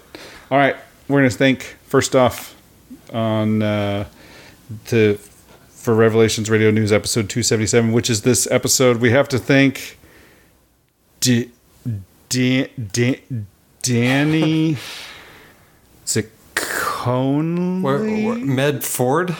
Med Med Year of Our Ford, Oregon. D- Danny, Danny, Danny from Medford, Oregon. Yes, that's what it is. Danny, Danny. Thank you, thank you for your donation. We appreciate you for sending twenty five dollars for every single episode we do. And I love his honesty too. Those three weeks where he didn't do a show, no donation. No show, no donation. I like it. Yeah. I actually I endorse yeah. that as well. Yeah. As soon as yeah. the show comes out, donation. I love it. Thank you. He's, he's treating us like Pavlov treated his dogs. that's, and that's it's that's probably what I deserve. The amount of ADD I have, just one one step above Pavlov's dogs. Yeah. Also, I want to thank Autumn from Snoqualmie, Washington. Autumn, I hope that you are doing well up there and that it warms up soon. I know you guys have. Uh, oh, depressing stat of the year. I got I got something to talk about with you in a minute, but uh, Andrew. But anyway, thank you, Autumn. I hope it warms up. You're in a lovely location, and as soon as uh, summer comes, I know there's probably very few places quite as pretty as where you are there in Snoqualmie. So enjoy this summer. Uh, next up, Kyle from Newton, Massachusetts. We want to thank him for his donation of ten dollars and both of those are monthly donations and they're on recurring. So we want to thank those people. Also, we have to thank uh, a new P.O. Box donation. Uh, as of last month, uh, I had a feeling it was recurring because it's a bank check, and I was right. So this is right. Chris, Christine from. This is one of our first donors, or our only donor or supporter from New Hampshire. So Christine from The Free. State. Yeah, New Manchester, New Hampshire. So thank you, and it's a recurring donation of twenty dollars a month. So thank you very much, Christine. We Very do cool. appreciate you. And a, a bank check, that means PayPal's not getting a cut. That's yeah, nice. no, no, no cuts lost on the Bitcoin or the PO box donation. No, uh, no, no dollary dues or or cents taken. Yeah, That's great. All right. Let me. Okay. Okay. So this is from Chris and Karen. And where are they from, Tim? Garden City, Missouri. Garden City Ranchers. Chris and Karen, the Garden City Ranchers. Okay. Garden City, Missouri. All right. So here we go. Uh, Dear Tim and Andrew, I am perpetually three to four weeks behind on my podcast queue, and it came up with great pleasure to find out in real time that you had a three week hiatus. Good for you. Now I'm caught up. I do keep tabs on the new playlist arrivals and did give pause to pray for you both because I could tell something was not right. Well, thank you for your prayers. So we can always use them, but especially during the hiatus there. Uh, listening to you two talk about the merits of drinking raw milk and eating grass finished beef makes me feel like one of those big ag egg farmers seen an ad he paid for on the evening TV promoting the incredible edible egg. Except I didn't pay my dues, so I will now rectify that. This spring, Karen and I busted our bums to build a sheep handling facility and also train the sheep to use it. We did so because we were way overstocked on sheep, needed to sell, and you can't beg a sheep to jump on a trailer to go to to go to the auction. Our efforts paid off. The sheep loading event was a non-event.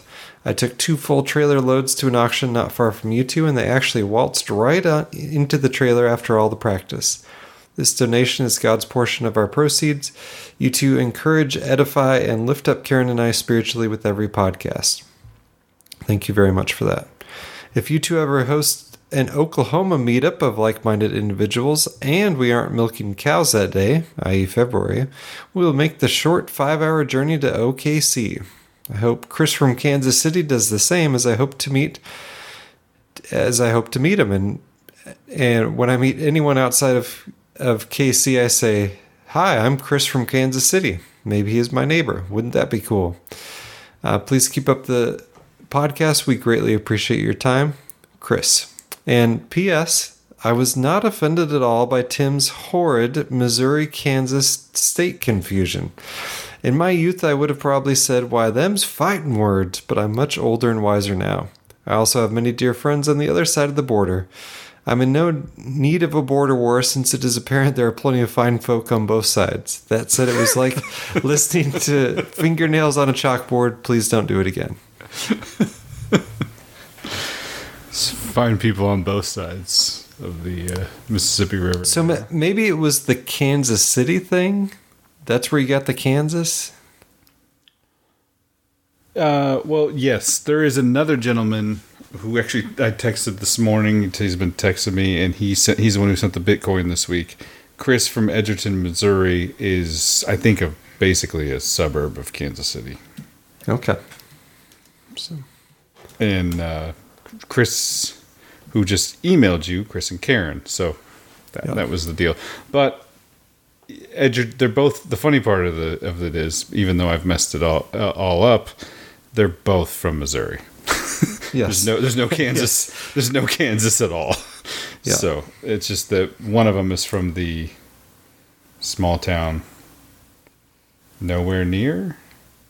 Well, you know, we we get City? quite a few donations from California, even though I say horrible things about California. So maybe we should start criticizing Kansas and see if anyone from from Kansas is, is listening. But Well, now I'm saying Kansas City is a suburb, or the Edgerton is a suburb of Kansas City, but it's it's pretty far away. okay. Anyway, Well, uh, uh, what's imp- what's so- important is I have done some thinking of what a uh, podcast, or excuse me, what a uh, uh, meetup would look like, and so I, I don't know yet. I haven't made any decisions, but I am I am noodling on it because I can think of two uh, RN listeners slash supporters who live Mhm. Extremely Mhm. close to us at this point. So you, me, Gretchen, and Tim all live pretty close, and Yeah, then yeah, and then and, uh, there's even some more further out. So yeah, that's interesting idea. I kind of figure out where, when, that sort of deal. Yeah, and we could do it. Um, you know, we could do it as a no agenda meetup with Tim and Andrew of RRN. We would probably get a a few more people sure there from from that side, which you know may or I don't know.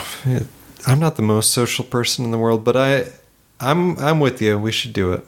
Yeah, I mean, I think that I- I know that you're not the most social person in the world, and uh, The- sometimes our HOA has a little uh I don't know, building next to the pool and the barbecue and stuff that you can rent out if you live Oh. here. So it's that's a interest, interesting idea. get some Sharps barbecue. Yeah, not a bad idea there. Not a bad So, idea at I, all. I, I don't know the price, but I've got an HOA meeting coming up, so I will find out. Yeah, there we go. Well, there we go. So, it'd be, well, it'd be interesting then if uh, Chris and Karen were able to come, and maybe some other people. So, we'll figure out those details. You and I will talk off, off, off air, and uh, see what we can do. But, but this was a, a very generous. Yeah, I was gonna say we didn't even get to we didn't even get to the point. Yeah, this uh, was a very generous contribution of uh, our cut of the uh, of the Sheep of the sale? Sheep sale. Yeah. Well, the the portion they chose to give to us, since none of it was our cut. But no, yeah. definitely not our cut. Our cut is in the like the government gets a cut.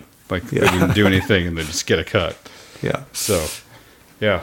Well, they were the previous biggest donation, and then this donation for nine hundred dollars. So it's what? What is that? What is that? That's twenty four hundred dollars just from That's- Chris and Karen. That's awesome. Thank you Yeah. very very much. And that's in six months. That is extremely humbling. We thank you very much, and it Yes. does it does kind of help us. Like, okay, there is you know, in this time, this day and age, uh, every little bit helps. And uh, That's yeah. a, a big bit. Every big bit helps yeah. even more. Well, Yeah. no, I'm sorry. Yeah, I'm not trying to make it little, but you know, it's not a. It's not this. This podcast isn't a isn't a job that's going to feed a family. I'm just saying every little No. bit in the podcast that supplements our actual incomes will really help those of us who have them. so anyway, thank you. Spe- very, speaking very of which, how's work going, Tim? Eh, work is going fine. Uh, not. Yeah, mortgage rates are up, so mortgages Yeah. are hard to come by right now. Going into mortgage sales, well, no one wants to be getting a mortgage, so it's a tough. It it's is a tough. It is a tough gig. Lots of uh, lots of awkward conversations and lots of prayer. Lots of prayer about what to do and what to do next. So uh, I'm enjoying it though. I'm actually reaching a point where I'm like, you know, all right, I'm done kind of navel gazing and being frustrated with, you know, I kind of idealize this life on the river, you know, Mhm. life out in the country and this is going to be awesome for the for the apocalypse. And he was overlooking some pretty some pretty uh, glaring issues and just kind of trying to glamorize it. And, and now I'm back to the suburbs and it's like okay that whole thing didn't work out. Like all right now lean into okay this is where we are now and what's what's next? God has God's still in this. It just depends you know where he wants me next. So I was thinking the other day I was like you know my house in Seattle that I just sold is is uh I was I was having regrets. Like, wait, why did I come here? What's going on? But you know, just you know, just a little navel gazing. I'll admit it. But one of the things that made me feel awesome was realizing, and I think you know me well enough. You on a on a personal level and have seen me enough is can actually understand that like my daughter is way better here than she would have been Mhm. there. Way better. She was not social at all. And now she's social social and loves people and is just you know anyway. Yeah, she doesn't have to look at people wearing You know, masks when she yeah. leaves the house now. So my my best friend was the only adult really that, other other than us that she'd ever been around and that wasn't wearing a mask and it was just it's just odd and now she's in a completely different situation and uh, i think it's good i think it's a good situation she's in she's much much more i don't want to say the word socialized but just much more used to gets- being around other people gets to be a a human child in the same way that human children have been raised for thousands of years. where people are excited to see them not not you- scared of them And I mean, when you stop and think about the development of language, it, it really is an amazing thing. You know? and and uh, just I don't know, covering up the mouth so you can't see someone's mouth when they're talking to you. M- Maybe not such a, a great giant experiment to do. Definitely just throwing not. it out there. Definitely not. She uh she's she's learning her words. She amazes us every day. She's uh she's a little firecracker. She is you're gonna this is gonna shock all of the listening audience, but she's very stubborn. I, I wouldn't know what it's like to have any stubborn children. You wouldn't you wouldn't know what it's like to be stubborn either, right, Andrew? yeah, not at all. Not at all. She's the most I don't know how to put this. Like it's it's a weird combination, but she is the most laid back, cool, calm, kind, sweet, happy little girl, but she knows what she wants and it's and if it's a no, it's a hard no. If it's a yes, it's a hard yes. So yeah. Anyway, it's uh, it's good to be amongst people who, you know, salt of the earth people here in Oklahoma that just uh, you know, they just go to church and they want to be left alone. They want they believe in Jesus and just want to be left alone. Yeah. And I, I don't want to, you know, give away the secret here. I guess, should I just be talking about, like, oh, Oklahoma, yeah, ugly, uh, people ride around on horses? Is that like the, the game? Like, that's how you, you, so people don't all move here? Is that the, what you do? Well, there's a lot you're overlooking because of your background. There's a lot of there's a lot of things that, that are not awesome about here. A lot of people are deathly afraid of storms, which by the way we just made it through a May, so you're fine. You made it. No big deal, right? No, no big deal. Oh, yeah, that's that's like so you just be like, ah, yeah, tornadoes, tornadoes are gonna get you. Yeah. If you're trying to deter people, definitely tornadoes because people pe- tornadoes freak people out because unless you're from this, you know, the the, the our friends in uh, Missouri or Kansas or Texas, you know, they all know what we're talking about. But unless you're from this general area or up into the Midwest, you have no experience with tornadoes. So it's just like, what? There's tornadoes? No, I couldn't deal with that. So Yeah, yeah. T- talking to my my mom back in Oregon, just saying, you know, you you do live like right at the base of a live volcano. It could, it's just at the base of a live volcano, about Okay. about 800 miles west of the largest caldera slash volcano that Yeah, you- Yellowstone is. you're thinking about moving to Wyoming and and you live next to a super volcano there. You're 40 miles inland from the largest known, one of the largest known uh, and most active fault lines, which Yeah. was that one that's just off the coast of Seattle, Vancouver, and down uh, into the Pacific there. It's not even, I can't remember the name of that is. It's like the Cascadian Drift or something like this. Also, my guy who predicts earthquakes has mentioned that the big one is coming. He thinks this thing is coming the next year or so because Okay. everything's quiet. So have you been following? Uh, so you've been following them still? Yes, yes. because it, you know, it's always. I guess I'm always skeptical when it's like, oh look, I tweeted this, and then it's like, well, yeah, but did you tweet?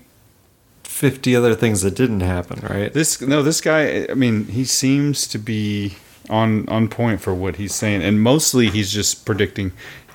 He has a rough idea of where and when, but it's more just based on hey, there's a there's a slowing down of earthquakes worldwide, especially around the Pacific Rim. I think there's a bunch up. You know, I think that they're Hmm. the plates are caught and there's pressure building, but there's no smaller quakes because it's just going to be one big one. Hmm. So that's kind of his whole theory, which it's been interesting to look at. I mean, but yeah, he thinks he thinks we got a big one coming. So get out of the Northwest, people. Come, The, come to Oklahoma. Would the north? Yeah, the Northwest may not be the best place. There, he's saying, I don't know. I don't know anything. He doesn't know anything. It's just all guessing. But he thinks it's centered in like the New Guinea area, so not too far from where kind of in Malaysia, kind of where they had that horrible Mm. uh, Tsunami before. Tsunami, and what was it 2005 or four or something like that. He thinks another one's right around there, and so I don't know what that does for your coastal cities and sends tsunamis around the world or what, what it looks like. But anyway, um, I was gonna go look for something I saved on Twitter, and I opened Twitter, and I just got a uh, update. Uh, students in Washington State will be allowed to take as many excused absences as needed for mental health reasons beginning in the 2022-2023 school year. We've driven you crazy, but we will coddle you. all the way Yes. to- yeah. Just tell us your yeah. Yeah. yeah, yeah. Why even have them go to school? I- Are they going to school? I don't know, man. It's like I don't think anybody within the Washington state government has any kind of uh, just normal like, critical thinking. Like, hey, this this this may not go well. Well, I, yeah. If the if going well is the goal, then I agree with you. But I would say it is not the goal. It's they are working to destroy the state of Washington, just like Kate Brown and company are working to destroy the state of Oregon, just like Gavin Newsom's working to destroy California, and everyone's working together to destroy the the whole country there. But And it's all being held together by what? Salt and light. Yeah, I do think it's like good Americans and Christianity that's holding this whole thing together, and they haven't quite figured out how to rip it apart at the seams, but they sure are getting pretty good at making us broke. well, it, you know, it, I was thinking about Stealing this wealth. kind of in the uh, Bible prophecy vein, where it's it is quite evident that there is a group of people spiritually influenced that is literally trying to play out the book of revelation stuff. Yeah, yeah. like they're Yeah, they're true. trying to bring the antichrist they're trying to do mark of the beast they're trying to do all of it but they don't get to decide when it happens it's you know it's up to god saying like okay uh, here's i'm lifting the common grace there's you you know judgment isn't necessarily like an active thing from god it can be. But it's just like okay this thing that you deserve and you're working towards and you want to happen here's the consequences of it i'm going to allow it to happen. So that's, you know whether that is imminent or 200 years from now i don't know. But it's you know that that's what the timing is. But you could see people trying to make that happen you know the the bill gateses of the world working towards that what it, it, there's always a counterpoint too, right? Because it's also evident throughout the Book of Revelation that there is a group of people who are like, "No, right? I'm not going along with this. I don't want this to happen. This is terrible." And you know, I think modern, the remnant, yeah, of course, the remnant. But I think modern Christianity has, you know, kind of. Uh, uh, trivialized that and been like, well, those people are gonna get evacuated. They're gonna they're gonna they're gonna get shot out of here. So don't even worry about it.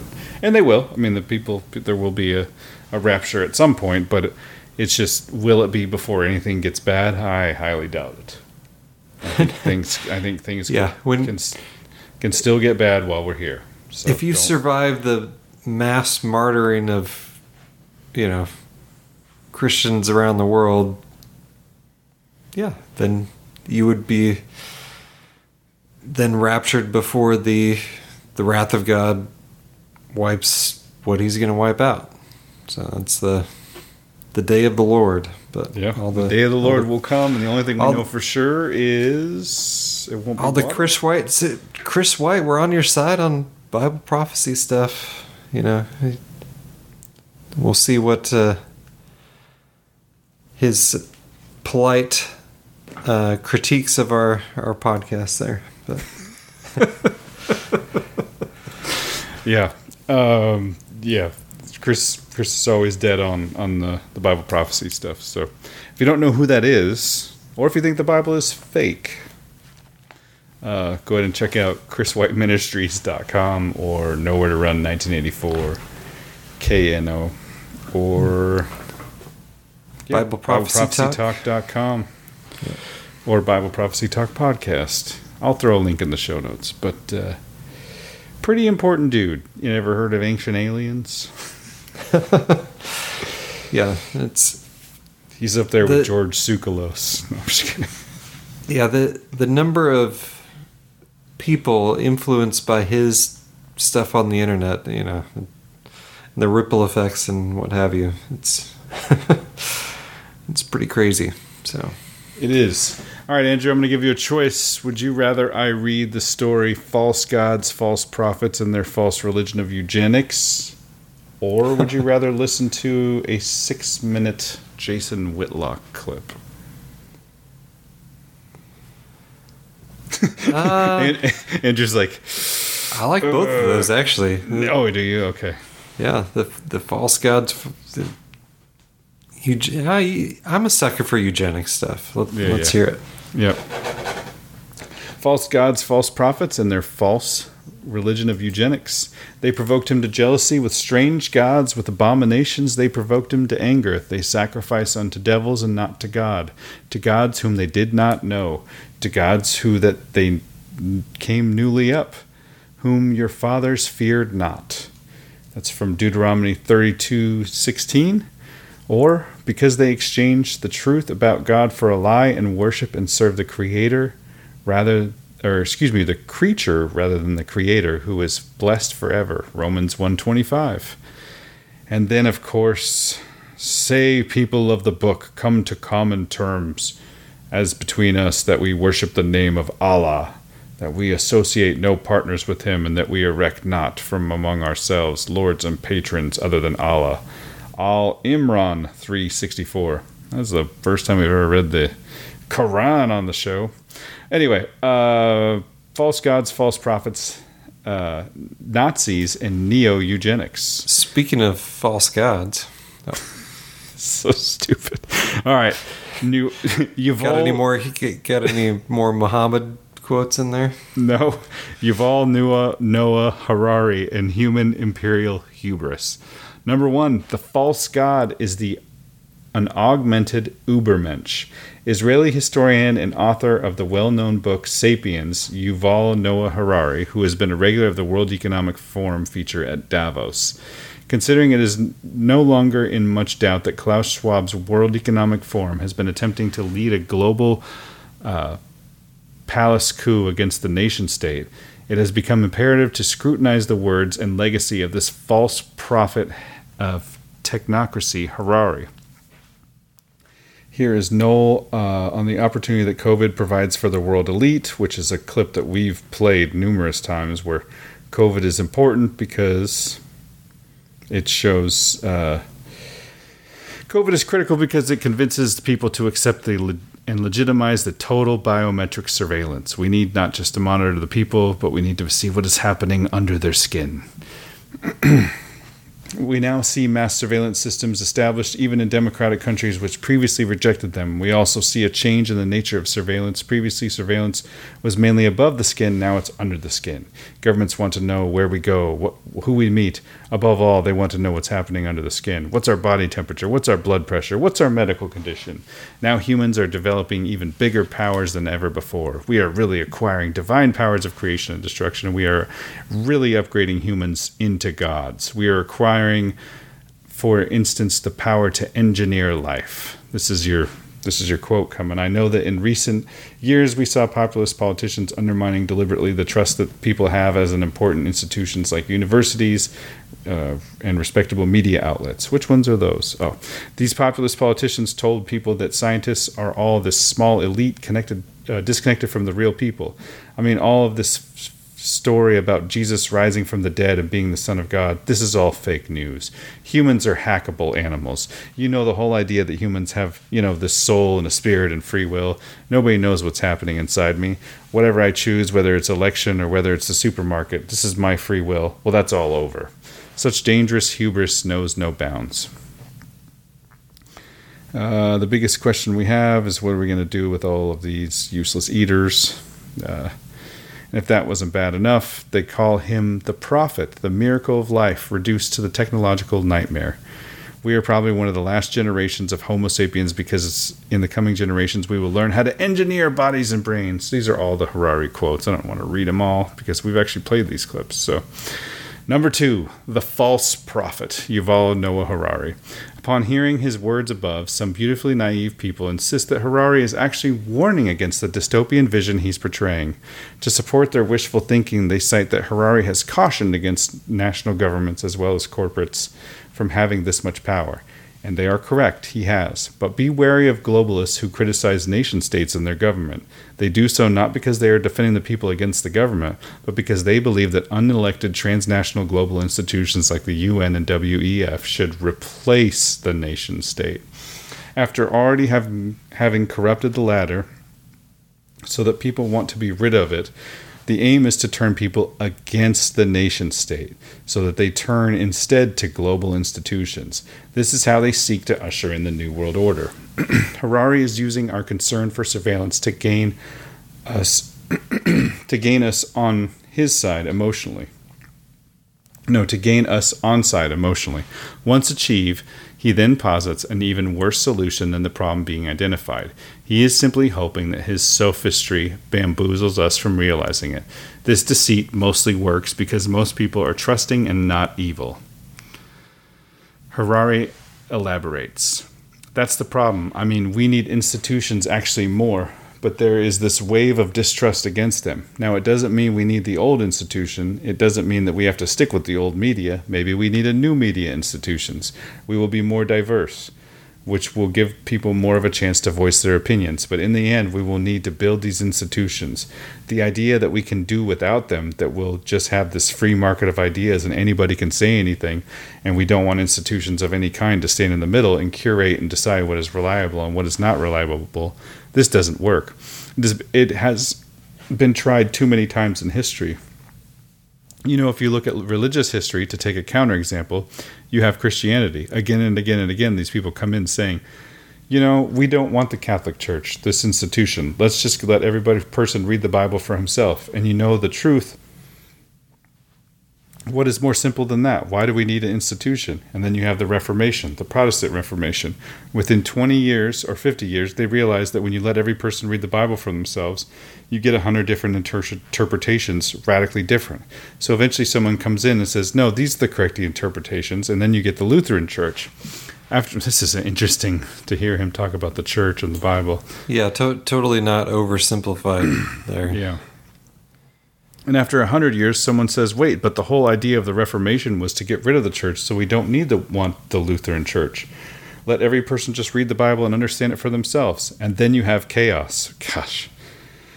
After 50 years, you have the Baptist church and this church and that, and you always go back to institutions. So it's the same with that kind of information explosions that we have right now. And who will control these new institutions that control all your data by surveilling under your skin? Here it is in Harari's own words for the Financial Times that has conveniently been made free, free for you to read. The entire article relies on Harari's usual trick. He spends a great deal of time describing the problem so that we may be grateful, only to ha- to be able to get us on board with his idea of the solution. We establish a powerful pathogenic, let's see, a powerful global system to monitor and prevent pandemics. In the age old war between humans and pathogens, the front line passes through the body of each and every human being. And if this line is breached anywhere on the planet, it puts us all in danger.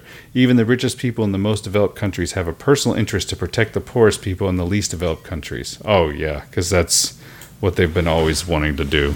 Yeah, kind of weird how, you know, the pathogens back before all this fancy stuff, people still lived longer than they do now. Hmm, strange. Yeah.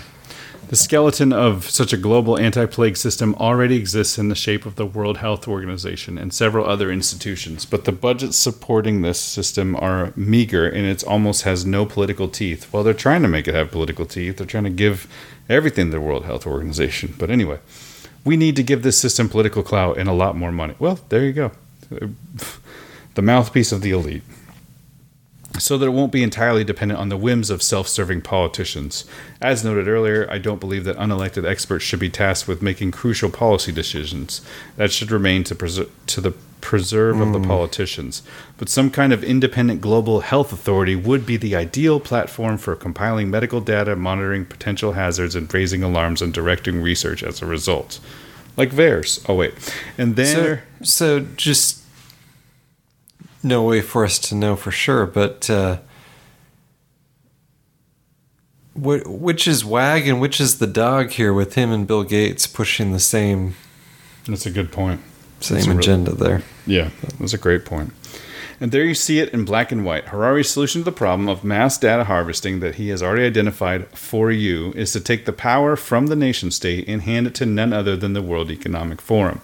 The move would apparently solve the problem of meaningless and worthless human hackable animal with no free will controlled by masters who will own our data and we will own nothing, eat bugs, and be happy by handing it over to his friend Klaus Schwab. Great. Part 3 The False Religion Eugenics. In the final chapters of Harari's book, Homo Deus, contain his da- Dataist movement manifesto, wherein he speculates on the end of Homo sapiens. In it, he calls Dataism a religion. Uh, see if I can. I can't Which is like, you know, big data and AI conquers everything. Is that the idea of Let me read- dataism? Let me read Dataism. Dataism is neither liberal nor humanist. It should be emphasized, however, that Dataism isn't anti humanist. It has nothing against human experiences, it just doesn't think they are intrinsically valuable. Skipping ahead, when cars replaced horse drawn carriages, we didn't upgrade the horses, we retired them. Perhaps it is time to do the same with humans. Dataism adopts a strictly functional approach to humanity, appraising the value of human experiences according to their function in data processing mechanisms. If we develop an algorithm that fulfills the same function better, human experiences will lose their value. Thus, if we can replace not taxi drivers and doctors, but also lawyers, poets, musicians with superior supercomputers, why should we care? Excuse me. why should we care if these programs have no consciousness or subjective experiences? Wow. this is dark. Why should we care? Because we are people. if, if some humanist starts adulating the Who, who's the we in that statement? I don't know. The elite Technocrats? Yeah.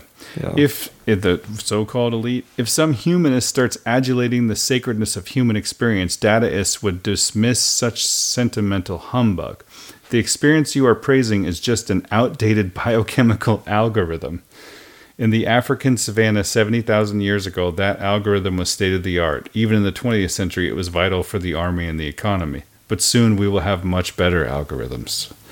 It's always a promise of tomorrow with these guys. Always a promise yeah, we're of a brighter yeah. tomorrow. Where's the flying cars? Yeah. You know, I was promised flying cars and refrigerators ordering milk for me. Yeah. My refrigerator still doesn't even order milk for me. Come And it breaks every three years for some reason. It's worse than my refrigerator used to be. Yeah, our our refrigerator already broke the the just the plastic like shelf part. Yeah, six six months. Thanks. Shocking, shocking. By equate, I have a, uh, I have like a. It's from the '90s, so it's not quite old enough. My old house, I had a, a fridge from the '80s, but I do have one from the '90s here in the garage. That like, it's it's ugly, it's really heavy, but it keeps things really cold, and it's never going to break. So, yeah. I got it for free. Someone was like, "Come get this heavy thing out of my house." I'm like, well, "Okay." All right. By equating the human experience with data patterns, dataism undermines our primary source of authority and meaning and heralds a tremendous religious revolution, the like of which has not been seen since the 8th century. Which is got to be a reference to Islam. No, here we go. In the 8th century, humanism sidelined God by shifting from one deocentric to a homocentric worldview. In the 21st century, dataism may sideline humans by shifting from more homocentric to a data-centric view. Well, wh- what happened in the 8th century? What's he talking about? I don't know, actually. Because that's not printing press. No, not at all. No. I feel like I think I feel like that's Muhammad. Will you look up Muhammad and tell me when this this man lived? Okay. The Dataist revolution will provide a will probably take a few decades, if not a century or two. But then the humanist revolution did not did did not happen overnight. At first, humans kept on believing in God, arguing that humans are sacred because they were created by God for some divine purpose. Only much later did some people dare to say that humans are sacred in their own right and that God doesn't exist at all. Similarly, today, most dataists claim that the Internet of Things is sacred because humans are creating it to serve human needs. He's literally talking about the Internet of Things and the, the fridge that'll buy milk. But eventually, the Internet of Things will become sacred in its own right. Oh, gag me with this. This is the worst. The shift from the homocentric to data-centric worldview won't be merely a I'm really regretting my choice. But philosophical revolution. It will be a practical revolution. All truly important revolutions are practical. The humanist idea that humans invented God was significant. It had far-reaching practical implications. Similarly, the dataist idea of organisms and algorithms is significant due to its day to day practical consequences. Ideas change the world only when they change our behavior. Yeah, I can understand why you're regretting your choice, but let's get into. So, no, it's not Muhammad. Okay. Muhammad was before. Okay. What is it, 6th century? Yeah. Dang. I was. I was there. All right. I don't I don't know what he's talking about. The Okay, it was like uh who ruled England in the 8th century? Ethelstan? What happened 8th century? Great change for several historically significant civilizations in Egypt, the 23rd and 24th dynasties. No, it's, I. What's he talking about? Maybe he's got the wrong century. Mm-mm. As you shall see, progressive. He won't. He's not Noah Harari. He's he's enlightened. You Yeah, just don't, well, you just don't get it. You just don't know the science, Andrew. His summary of Protestantism Yeah. uh, makes me a little skeptical that he's got the rest of history figured out there. As you shall see, progressive left wing science revering internationalists have historic form on this topic of eugenics. Harari and the globalists are no different. And there's a picture of how the establishment fell for eugenics, an article by Peter Franklin. But there's a picture next to this, and they placed the famous British socialite George Bernard Shaw in the photo next to the title uh, Eugenics. And above it is no accent. Here he's really telling you what he thinks. Yeah, it's. I'm less and less, uh, you know, worried that they actually have this stuff figured out. I think it's all. It's a con game, other than they do know how to poison us and start wars. So, you know, I'm not saying there aren't dangers, but the the whole AI. You know, we don't need people. It's really you don't need people. Hmm. I don't know that uh, Bilderberg happens without people still. So, Yeah, absolutely not. Anyway, it goes on and on. It's a longer article than I had anticipated, but uh, than I remembered actually. Um, what was I going to say? Where are we? George Bernard Shaw up here. But anyway, the five points of this article. The fourth point is. uh, let's just go back read the five points of this article. So this is uh, from a Substack from Maajid Nawaz, which is somebody I've played clips from on here. I'm actually kind of subscribed to him on Substack and find it to be pretty cool stuff. But uh, number one, the false god, the augmented Ubermensch, which is no- Noah Harari. Yeah. Uh, number two, the false prophet, who was Well, also also- also, Noah Har- Harari. Har- Harari The false religion. ripping off, eugenics. ripping off uh, Hitler, ripping off um, George Bernard Shaw. No, well, I was. Oh, who's the philosopher that the Nazis got everything from? Oh, Blavatsky? No, no, no. That's No. who uh, Never mind. Hitler got his stuff from. Anyway, uh, number four National Socialism, Nazism, and Eugenics. As the above demonstrates, globalist false prophets today are openly ruminating on how to hack humans for optimization while distinguishing them for worthless people. This is not new. Uh, and it goes on. Uh, from then they merged one person. National Socialist Adolf Hitler. Gosh, we have quotes from Hitler in this article. And then they talk about the Azov Battalion drops the neo Nazi symbol that's been exploited by Russian propagandists. And then there's the sage who saw the scam, number five, the late great British philosopher Roger Scruton, who had spent time as an underground anti communist activist inside the Soviet Union, had the materialist globalist Yuval Noah Harari sussed from the start. Yeah, Nietzsche is who I was thinking of. Ah, yes, it is Nietzsche. So it's which you know the old, the old joke. God is dead. Nietzsche. Nietzsche is dead. God. There. Yeah, it's, uh, little philosophy minor humor for you. There. There you go. Done. I can't do it anymore. I didn't know I was gonna get. I shouldn't. I shouldn't have thrown in that dataism stuff. But that was a, kind of enlightening. It's like, what in the world? This dude really thinks that this all this is the new religion. Yeah, there's and you know, I mean, Alex Jones has always talked about this stuff uh, in the context of it's real and we should be worried about it, and they're really doing it. And I don't know, man. They the stuff they can't figure out. It's like, how are they going to get all the AI stuff figured out? I mean, you can't even get a decent AI written news story yet. So, I mean, while we're talking about this, it's not just humans, though, right? Like, legitimately, we have. There's got to be demons telling, you know, the people that are sacrificing children or whatever, and all these elite, so called elite, you know. You know, Yeah, the, Roth, the Rothschilds, when they have those, like, human hunting things in the.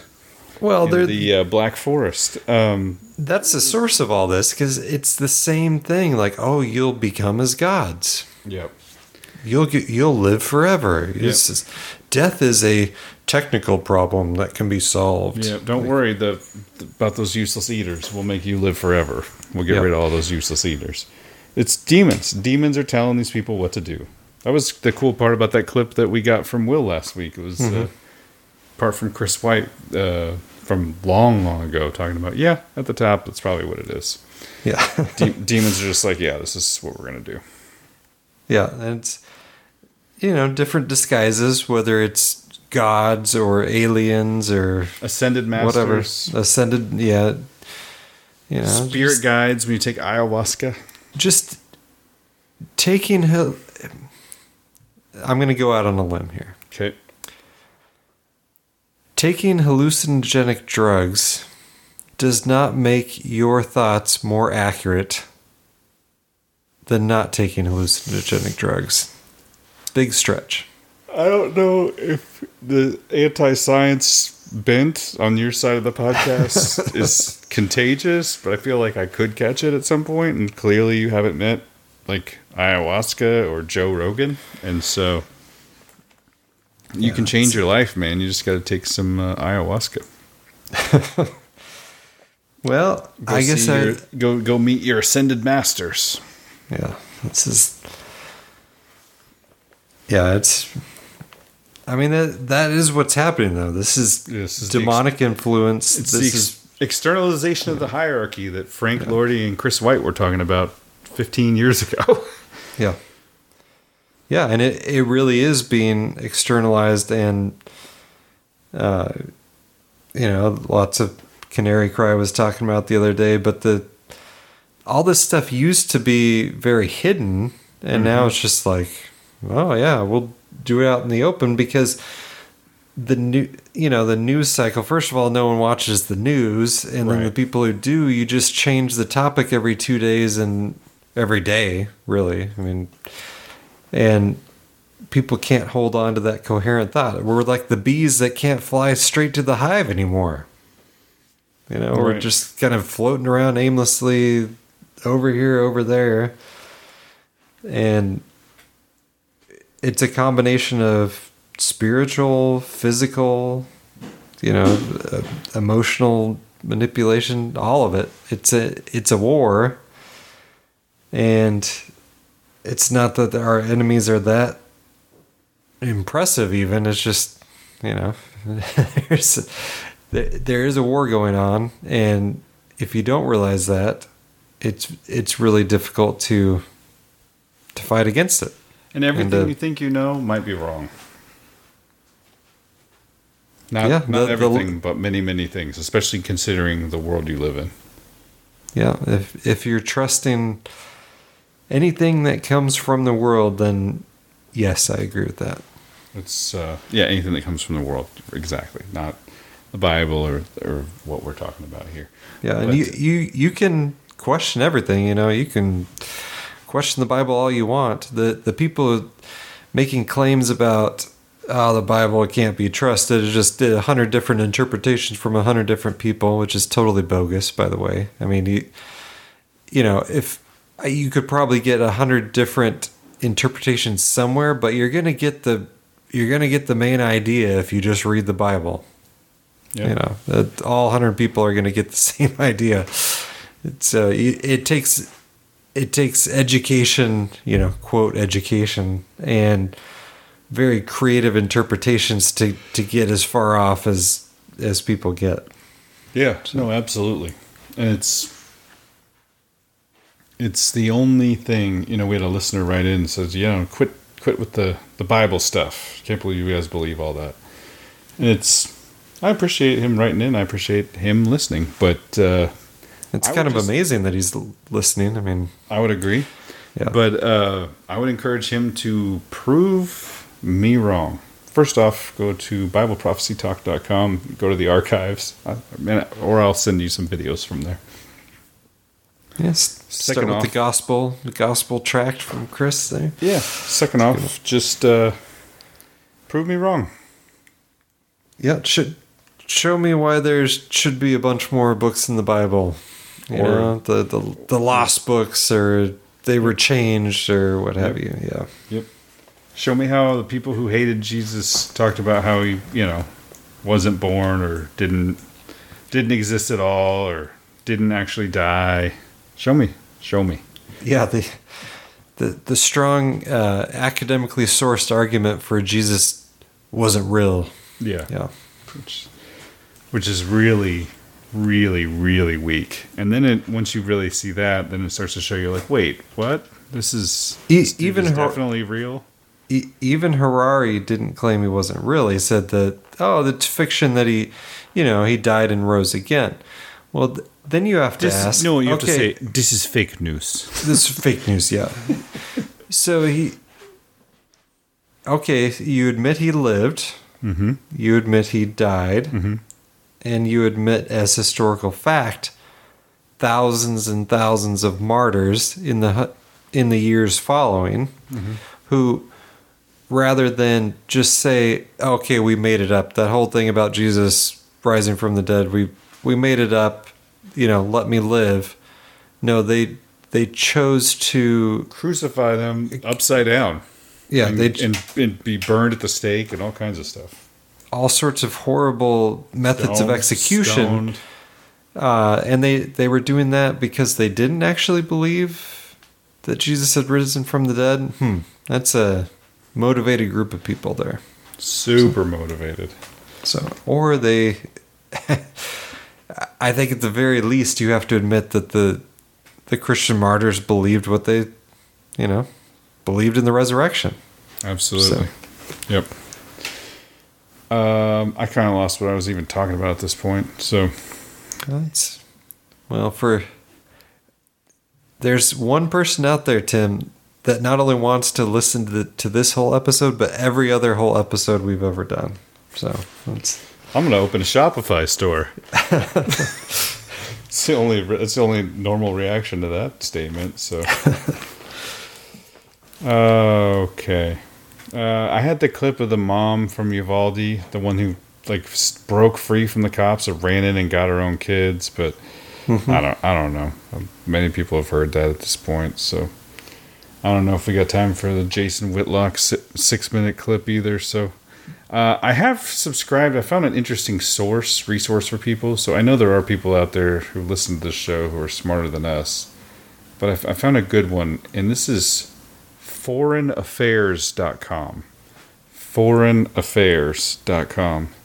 And this is. Uh, I came across it because. What's her What's her name? Uh, Nuland. Vicky Nuland's husband, who is. Gosh, I can't. I'm not to remember his name, but he wrote an article, and it was on foreignaffairs.com. So this is like a. Isn't this the Council on Foreign Relations? Yeah, I think so. Yeah. This is just their publication. Richard Haass, yeah. Council on Foreign Relations. Yeah. So anyway, but uh, uh, maybe it's old news, but I've been reading through it. It's kind of like uh, James Corbett likes to say, uh, "Re studying up on your enemy." Yeah, it, yeah. I mean, they they spell it out there. And the Ukraine war, believe it or not, not a surprise. this has been planned. You know, there's the Rand Corporation planning it out in 2019, and there's stuff going all the way back to, well, as far back as you want to go, but 2007, especially when it's like, hey, let's pretend to put Ukraine in NATO. There you go. Anyway, one of the the article I read, which is interesting because it was it's like dated July August 2022. July slash August 2022, and the title of it is "The New Energy Order: How Governments Will Transform Energy Markets." Yeah, I mean, for print publications, they usually like that'll be the uh, July August edition or whatever. Ah, okay. So, but they're just it's already written now. But Well, I'm smart enough to know that that didn't mean it was like fake or faked in the beginning before it existed. But anyway, it's interesting to read how, uh, you know, we- weird lines like when Chinese o- uh, lockdowns ease, the oil demand will surge. So in Hmm. this, in a sense, it's better to keep the Chinese lockdowns going so that the demand for oil doesn't increase too fast. And it's just, it's it's a it's an odd read. yeah, I mean, You gotta take a whole- shower after the read. Is what Yeah, I'm the- yeah, I, I mean, the whole oil thing's such a scam.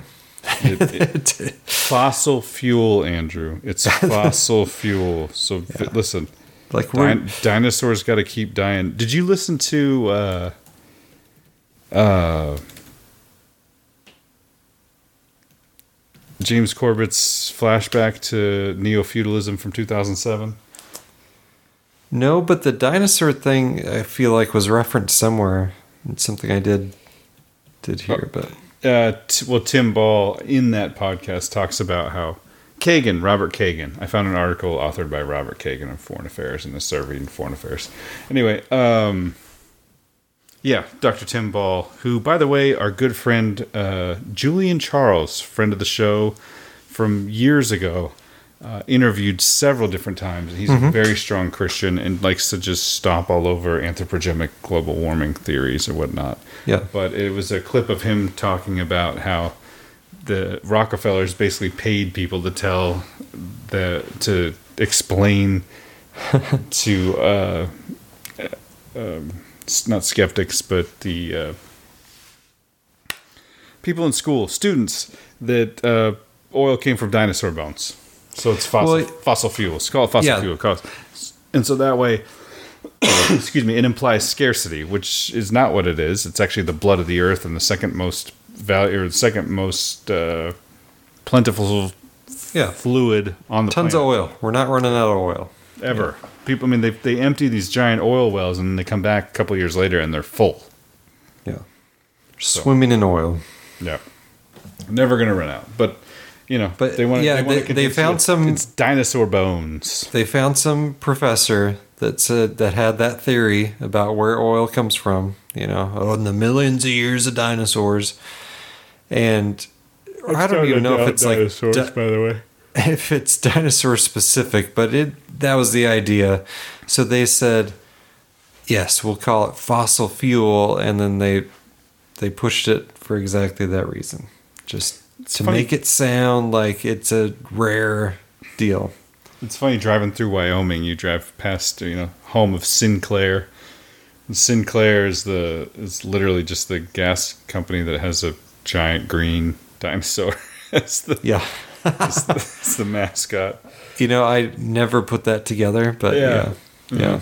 Yeah, That's A little, little too on the nose. Driving by this giant plant, I'm like looking over. I'm like, oh, they're laughing at us. Look, it's dinosaur bones, guys. yeah. There's actually Oklahoma City has a dinosaur by a Sinclair there. Well, no, they, that's the Sinclair's. Yeah, Yeah. but that's that's their. But like a big statue thing, they don't have those everywhere. But No, no, uh, but they, they have one down in Norman. Uh, they, have, they have a few.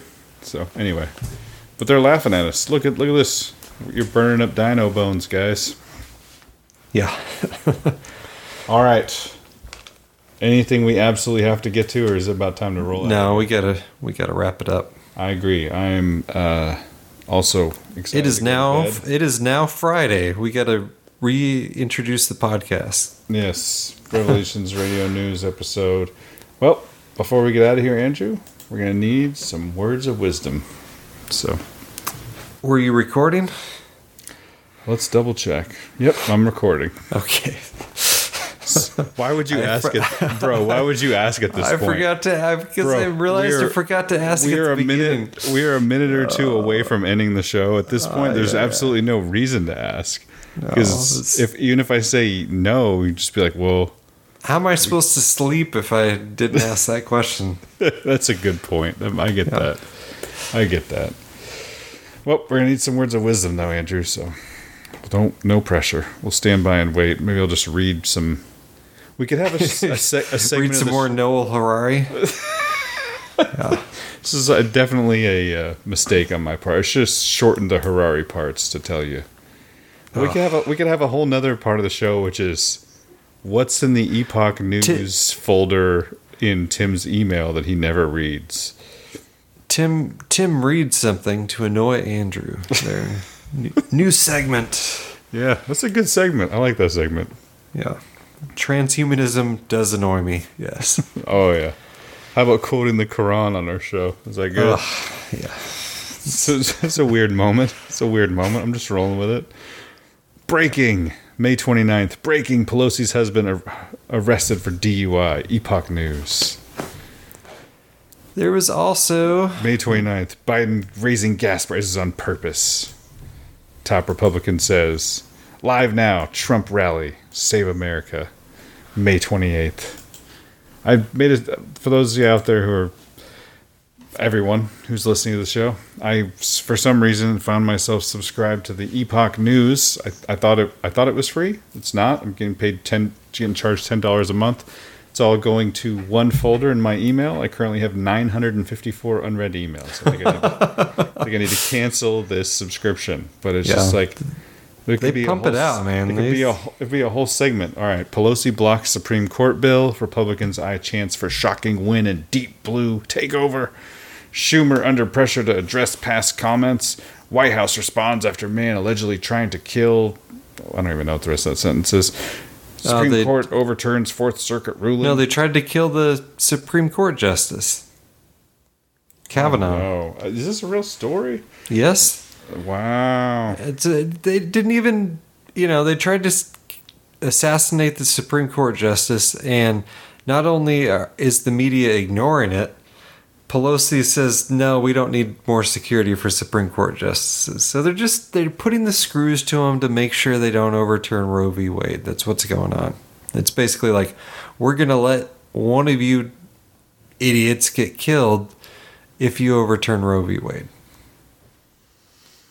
Wow. So that's that's that part. We have to keep sacrificing them babies to Moloch, I guess. Yeah. Yeah, John Roberts is Yeah. He's all in. They- So the stories I didn't get to, I will quickly say, and I'll work this into words of wisdom. Um, there's no such thing as the bird flu. So uh, you can extrapolate from that that you should not be scared, even though you see thing headlines like this from the National Park Service: highly pathogenic avian influenza virus detected in ducklings at the Lincoln Memorial Reflecting Pool. Oh my goodness! And they say, oh, there's no actual threat to the public health, and there isn't because it's just PCR test nonsense Yeah. And excuses to kill a bunch of chickens. So don't let them kill your chickens. There you go. Which, There's by the way, there's is a great source of animal protein, which doesn't include glyphosate. yeah, especially if you can get chickens that haven't been made into Franken chickens, like the, you know, like we talked about a couple weeks ago. But find some old, some old Julia Child delicacy chickens. Yeah. Got to be out there somewhere. I'm gonna. I'm on the. I'm on the hunt for some beef tallow. All right. Yeah. I'll I'll trade you some uh I'll trade you some lard for some tallow. Be set. This show used to be really erudite and concise. now they're reading Harari and trading different types of animal fats. Yeah. and re- Oh, relying on the contributions of sheep sales. They must have sold a lot of sheep, man. A lot of. That's sheep. awesome. Yeah. Yeah, they're, they're out there killing it. So, very cool. Thank you again to everybody uh, for listening. Also, those who donated, and uh, special thanks to the uh, the sheep farmers out there, and to the sheep who made this uh, podcast possible. Sponsored by Big Agra. It's all. Big Ag. That's all I wanted. It's all I wanted. Small ag. Yeah, it's true. It is. A copy of this podcast, as well as links to each story covered, are available at revelationsradionews.com. To contact Andrew and Tim or to support Revelations Radio News, please visit revelationsradionews.com and click on the Contact tab or Support tab. Please check out the other podcasts at revelationsradionetwork.com and thank you for your support of this podcast.